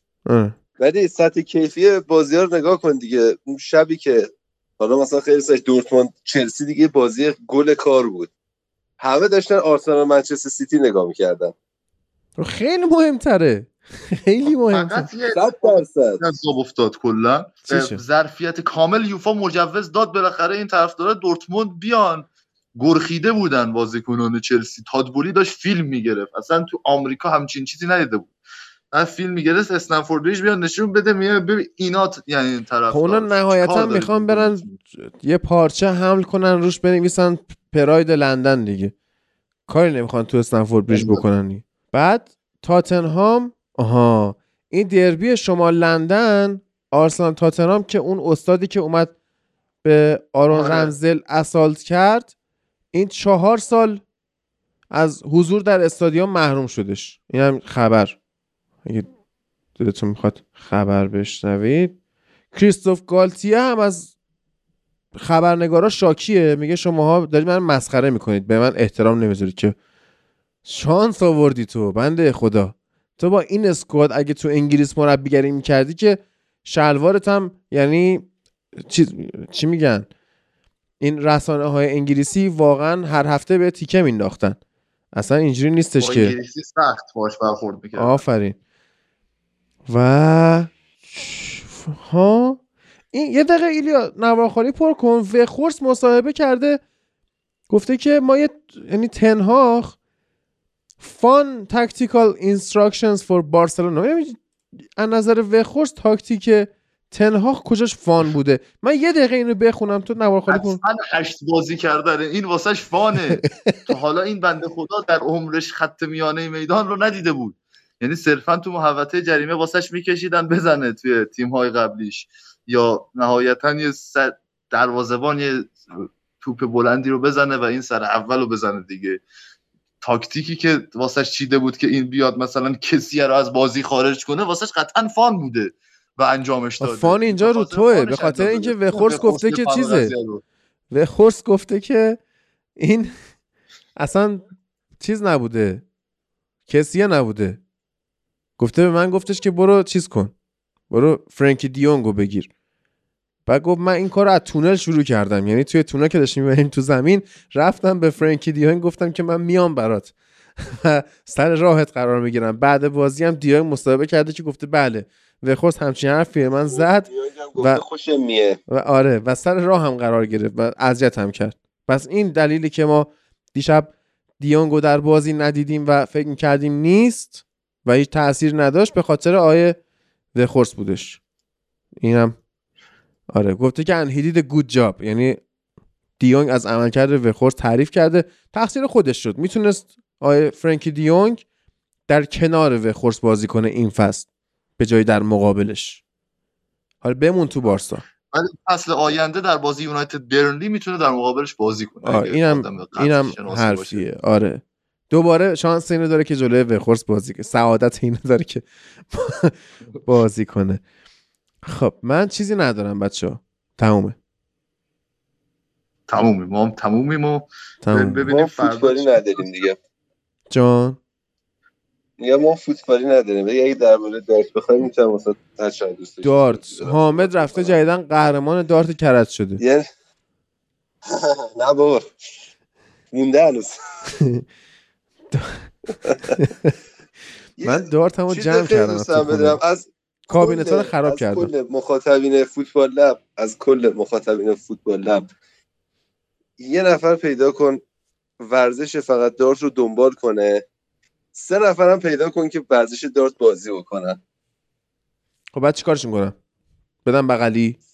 معرف نه معرفیشون کن.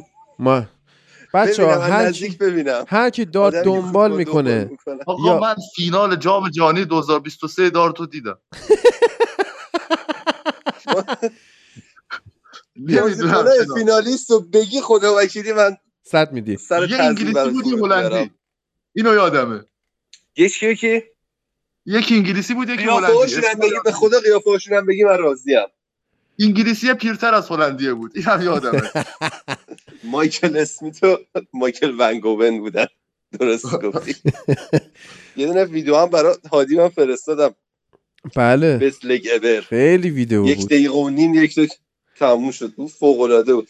و فکر کن تو خونه تو خونه ما هم داشتن نگاه می‌کردن. یعنی من مثلا خونه مادر بزرگم بودم با موبایل داشتم نگاه می‌کردم. تو خونه ما داشتن با 4K داشتن نگاه می‌کردن. فقط سر اینکه مثلا من دارت بازی می‌کنم. بعد فرداش اومدم خونه بعد بابام چیزی که جمله عین جملهش این چاقاله خیلی خوب بازی می‌کرد. بله. یعنی یارو قهرمان جهان شد ملت خانواده هاشون چه 600 هزار حمایتی می‌کنن. مثلا حالا خانواده هزار پوند برد بله. فقط چون شکمش گنده بود بعد همچین حرفی خانواده ما اگه بود. خانواده ما اگه بود میگفتش که مثلا درستو بخون دارت هم کنارش مثلا ادامه نده بعد تو الان اینجوری که خانوادت به خاطر تو دارت 4K نگاه یعنی از این ب... یعنی کرلینگ هیجانش بیشتره آقا به خدا هیجان داره جذابیت هیجان داره. اون موقعی که خودت بازی کنی. اون موقعی که ایلیا میومد خونمون دارت بازی می‌کردیم سر شیرکاکاو واقعا جذاب بود. همه رو بردم. این بقالی بغل خونمون پولدار شد از شیرکاکاوهایی که ایلیا هی می‌خرید. آقا نزدیک خونه ما هست. لطفا بیاد یه بارم بازی کنیم. میام عزیزم میام. مالیم خرابه. میام. بیایید من هم شیرکاکاو می‌خوام ببرم. هم شیرپسته. از مخاطبای شیر- فوتبال. اگه کسی بازی می‌کنم باهاتون. اگه کسی دارت دنبال می‌کنه یا دوست داره با حامد بازی کنه می‌تونه به من پیام بده. من میفرستم برید با حامد بازی کنید. شیکاکوش هم بهش بدید. بذارید زیر قالی. عالی. ما یه فامیل یه فامیل یعنی آشنا داریم ولی حالا از مخاطبان نیست. ایلیا خیلی ایلیا خیلی دیگه داره داره میشکافه از توش الان یه چیزی در میاره. آره. آره یه چیزایی تو دارت داره در میاد. ما نمی‌ذاریم تنها آره، بمونی یه فامیل تیم ملی لعنت به خیلی فاصله نزدیکترین فاصله هم با دارتی بوده که یکی فامیلامون تیم ملی من الان فهمیدم ما تیم ملی دارت داریم. داریم. ملی رده های. سنی دارت خب بعد. آخه من یعنی یه, ملی جوانان داره یه دارت صحبتی می‌کردن می‌گفتن که مثلا یارو قلقش بیاد دستش؟ خب همه رو می‌زنه تریپل 20 چه کاریه؟ خیلی شرط تاثیر داره حامد نه؟ ببین اه، یه زاویه دست یعنی اول وزش باد که نداره تو سالن. دست اندازم که نداره آسفالتش هم فرق نمی‌کنه چی باشه. فقط همون زاویه پرتاب دستته دیگه و قدرتش. اولش. وایسا. نه نه. باد نداره به قول شما دست انداز نداره همه چیزش استاندارد و صاف و همه چیزش اوکیه. و تنها چیزی که شاید یک بازیکن تحت تاثیر قرار بده جو مسابقه و اون صدای محیط تماشاگراست. که اونم تماشاگرا واقعا تو لول خیلی بالاتری باید بازی بکنی. یا حداقل فینال رو stage بازی بکنی که تماشاگر داشته باشه بازی و سر صدا بکنن. فکر کن مثلا تو بری رو stage بازی کنی بعد مثلا. ملت بیان توییت بزنن به نظرم حامد حقش نبود اول شه. قطعا این اتفاق میفته یعنی Sky Sports خیلی پوشش پوشش جهانی دارت مال Sky Sports. من از طریق همون دیدم. بعد واقعا همین بود. یعنی آره اصلا مثلا می‌کنن آره یه هفته فکر کنم یه هفته و خورده بعد از فینال جام جهانی بود و اسکای اسپورت ده برابر فینال جام جهانی در مورد فینال دارت توییت زد. یعنی خیلی یه چیزی هست توی دارت جوایز نقدی دارت توی دنیا بعد از تنیس دومه این دومین. ورزشه که بیشترین جوایز رو میده دلیلش هم- یکی از دلایلش تعداد بالای شرط بندی داخل دارته ام. یکی اینکه تنوعش زیاده دوم که تعداد مسابقات دارت فوق العاده زیاده یعنی الان شما اه، کی بود هادی واسه من فینال قهرمانی جهان فرستادم از اون موقع الان پیش. چهار تا حداقل مسابقه مهم. چهار تا حداقل مسابقه در سطح PDC داره برگزار میشه. PDC توی دارت معادل UEFA Champions League معادل آها. NBA بسکتبال و فوتباله.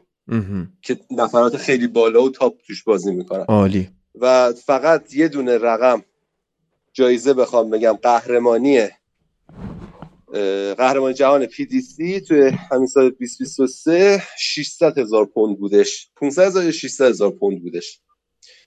فقط ورود بکنی به این مسابقات. فقط ورود بکنی. مثل همین مرحله گروهی Champions League. ورود بکنی با تمام باخت بیای بیرون 8000 پوند بهت میدن.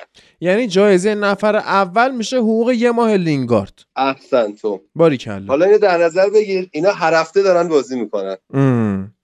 الان دیشب Premier League بود. Premier League نمی‌دونم، دور داره هفته قبل آه یه سری برنامه کنیم هشت- دارت اپیزود بسازیم. جالب شد. جالب شد. الان با توجه به اینکه بازیکنهای دارت Premier League دارن از صفحه های دارت و سوزن های خیلی با کیفیتی استفاده می‌کنن کمیته دارت اسپانیا می‌خواد سوپر لیگ تشکیل بده و الان مشکل داره با این قضیه. آره. آقا این میلاد داره میاد دنبالم یه من برم. بگو.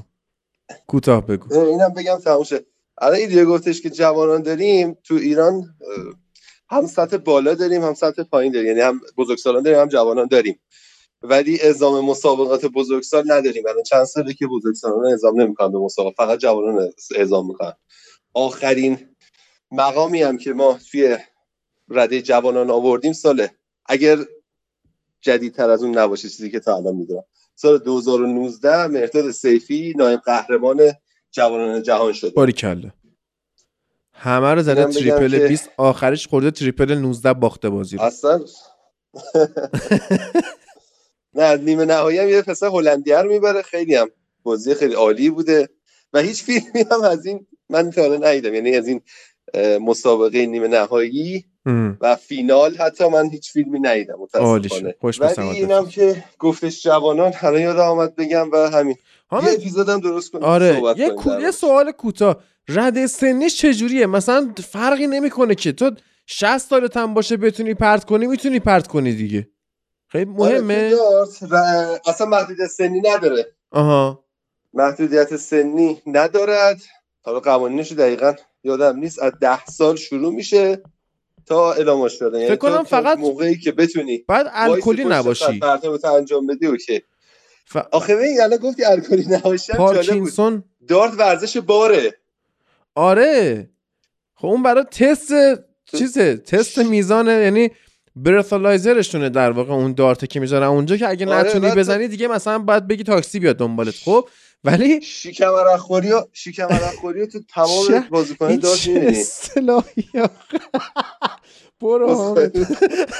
برو من داستان نکن برامو مرسی از همه. شنونده های عزیز که تا, اینجا. همراه ما بودن اگه دوست داشتید می‌تونید در صفحه فنزان سایت فوتبالم از ما حمایت مالی کنید اون صدای خب.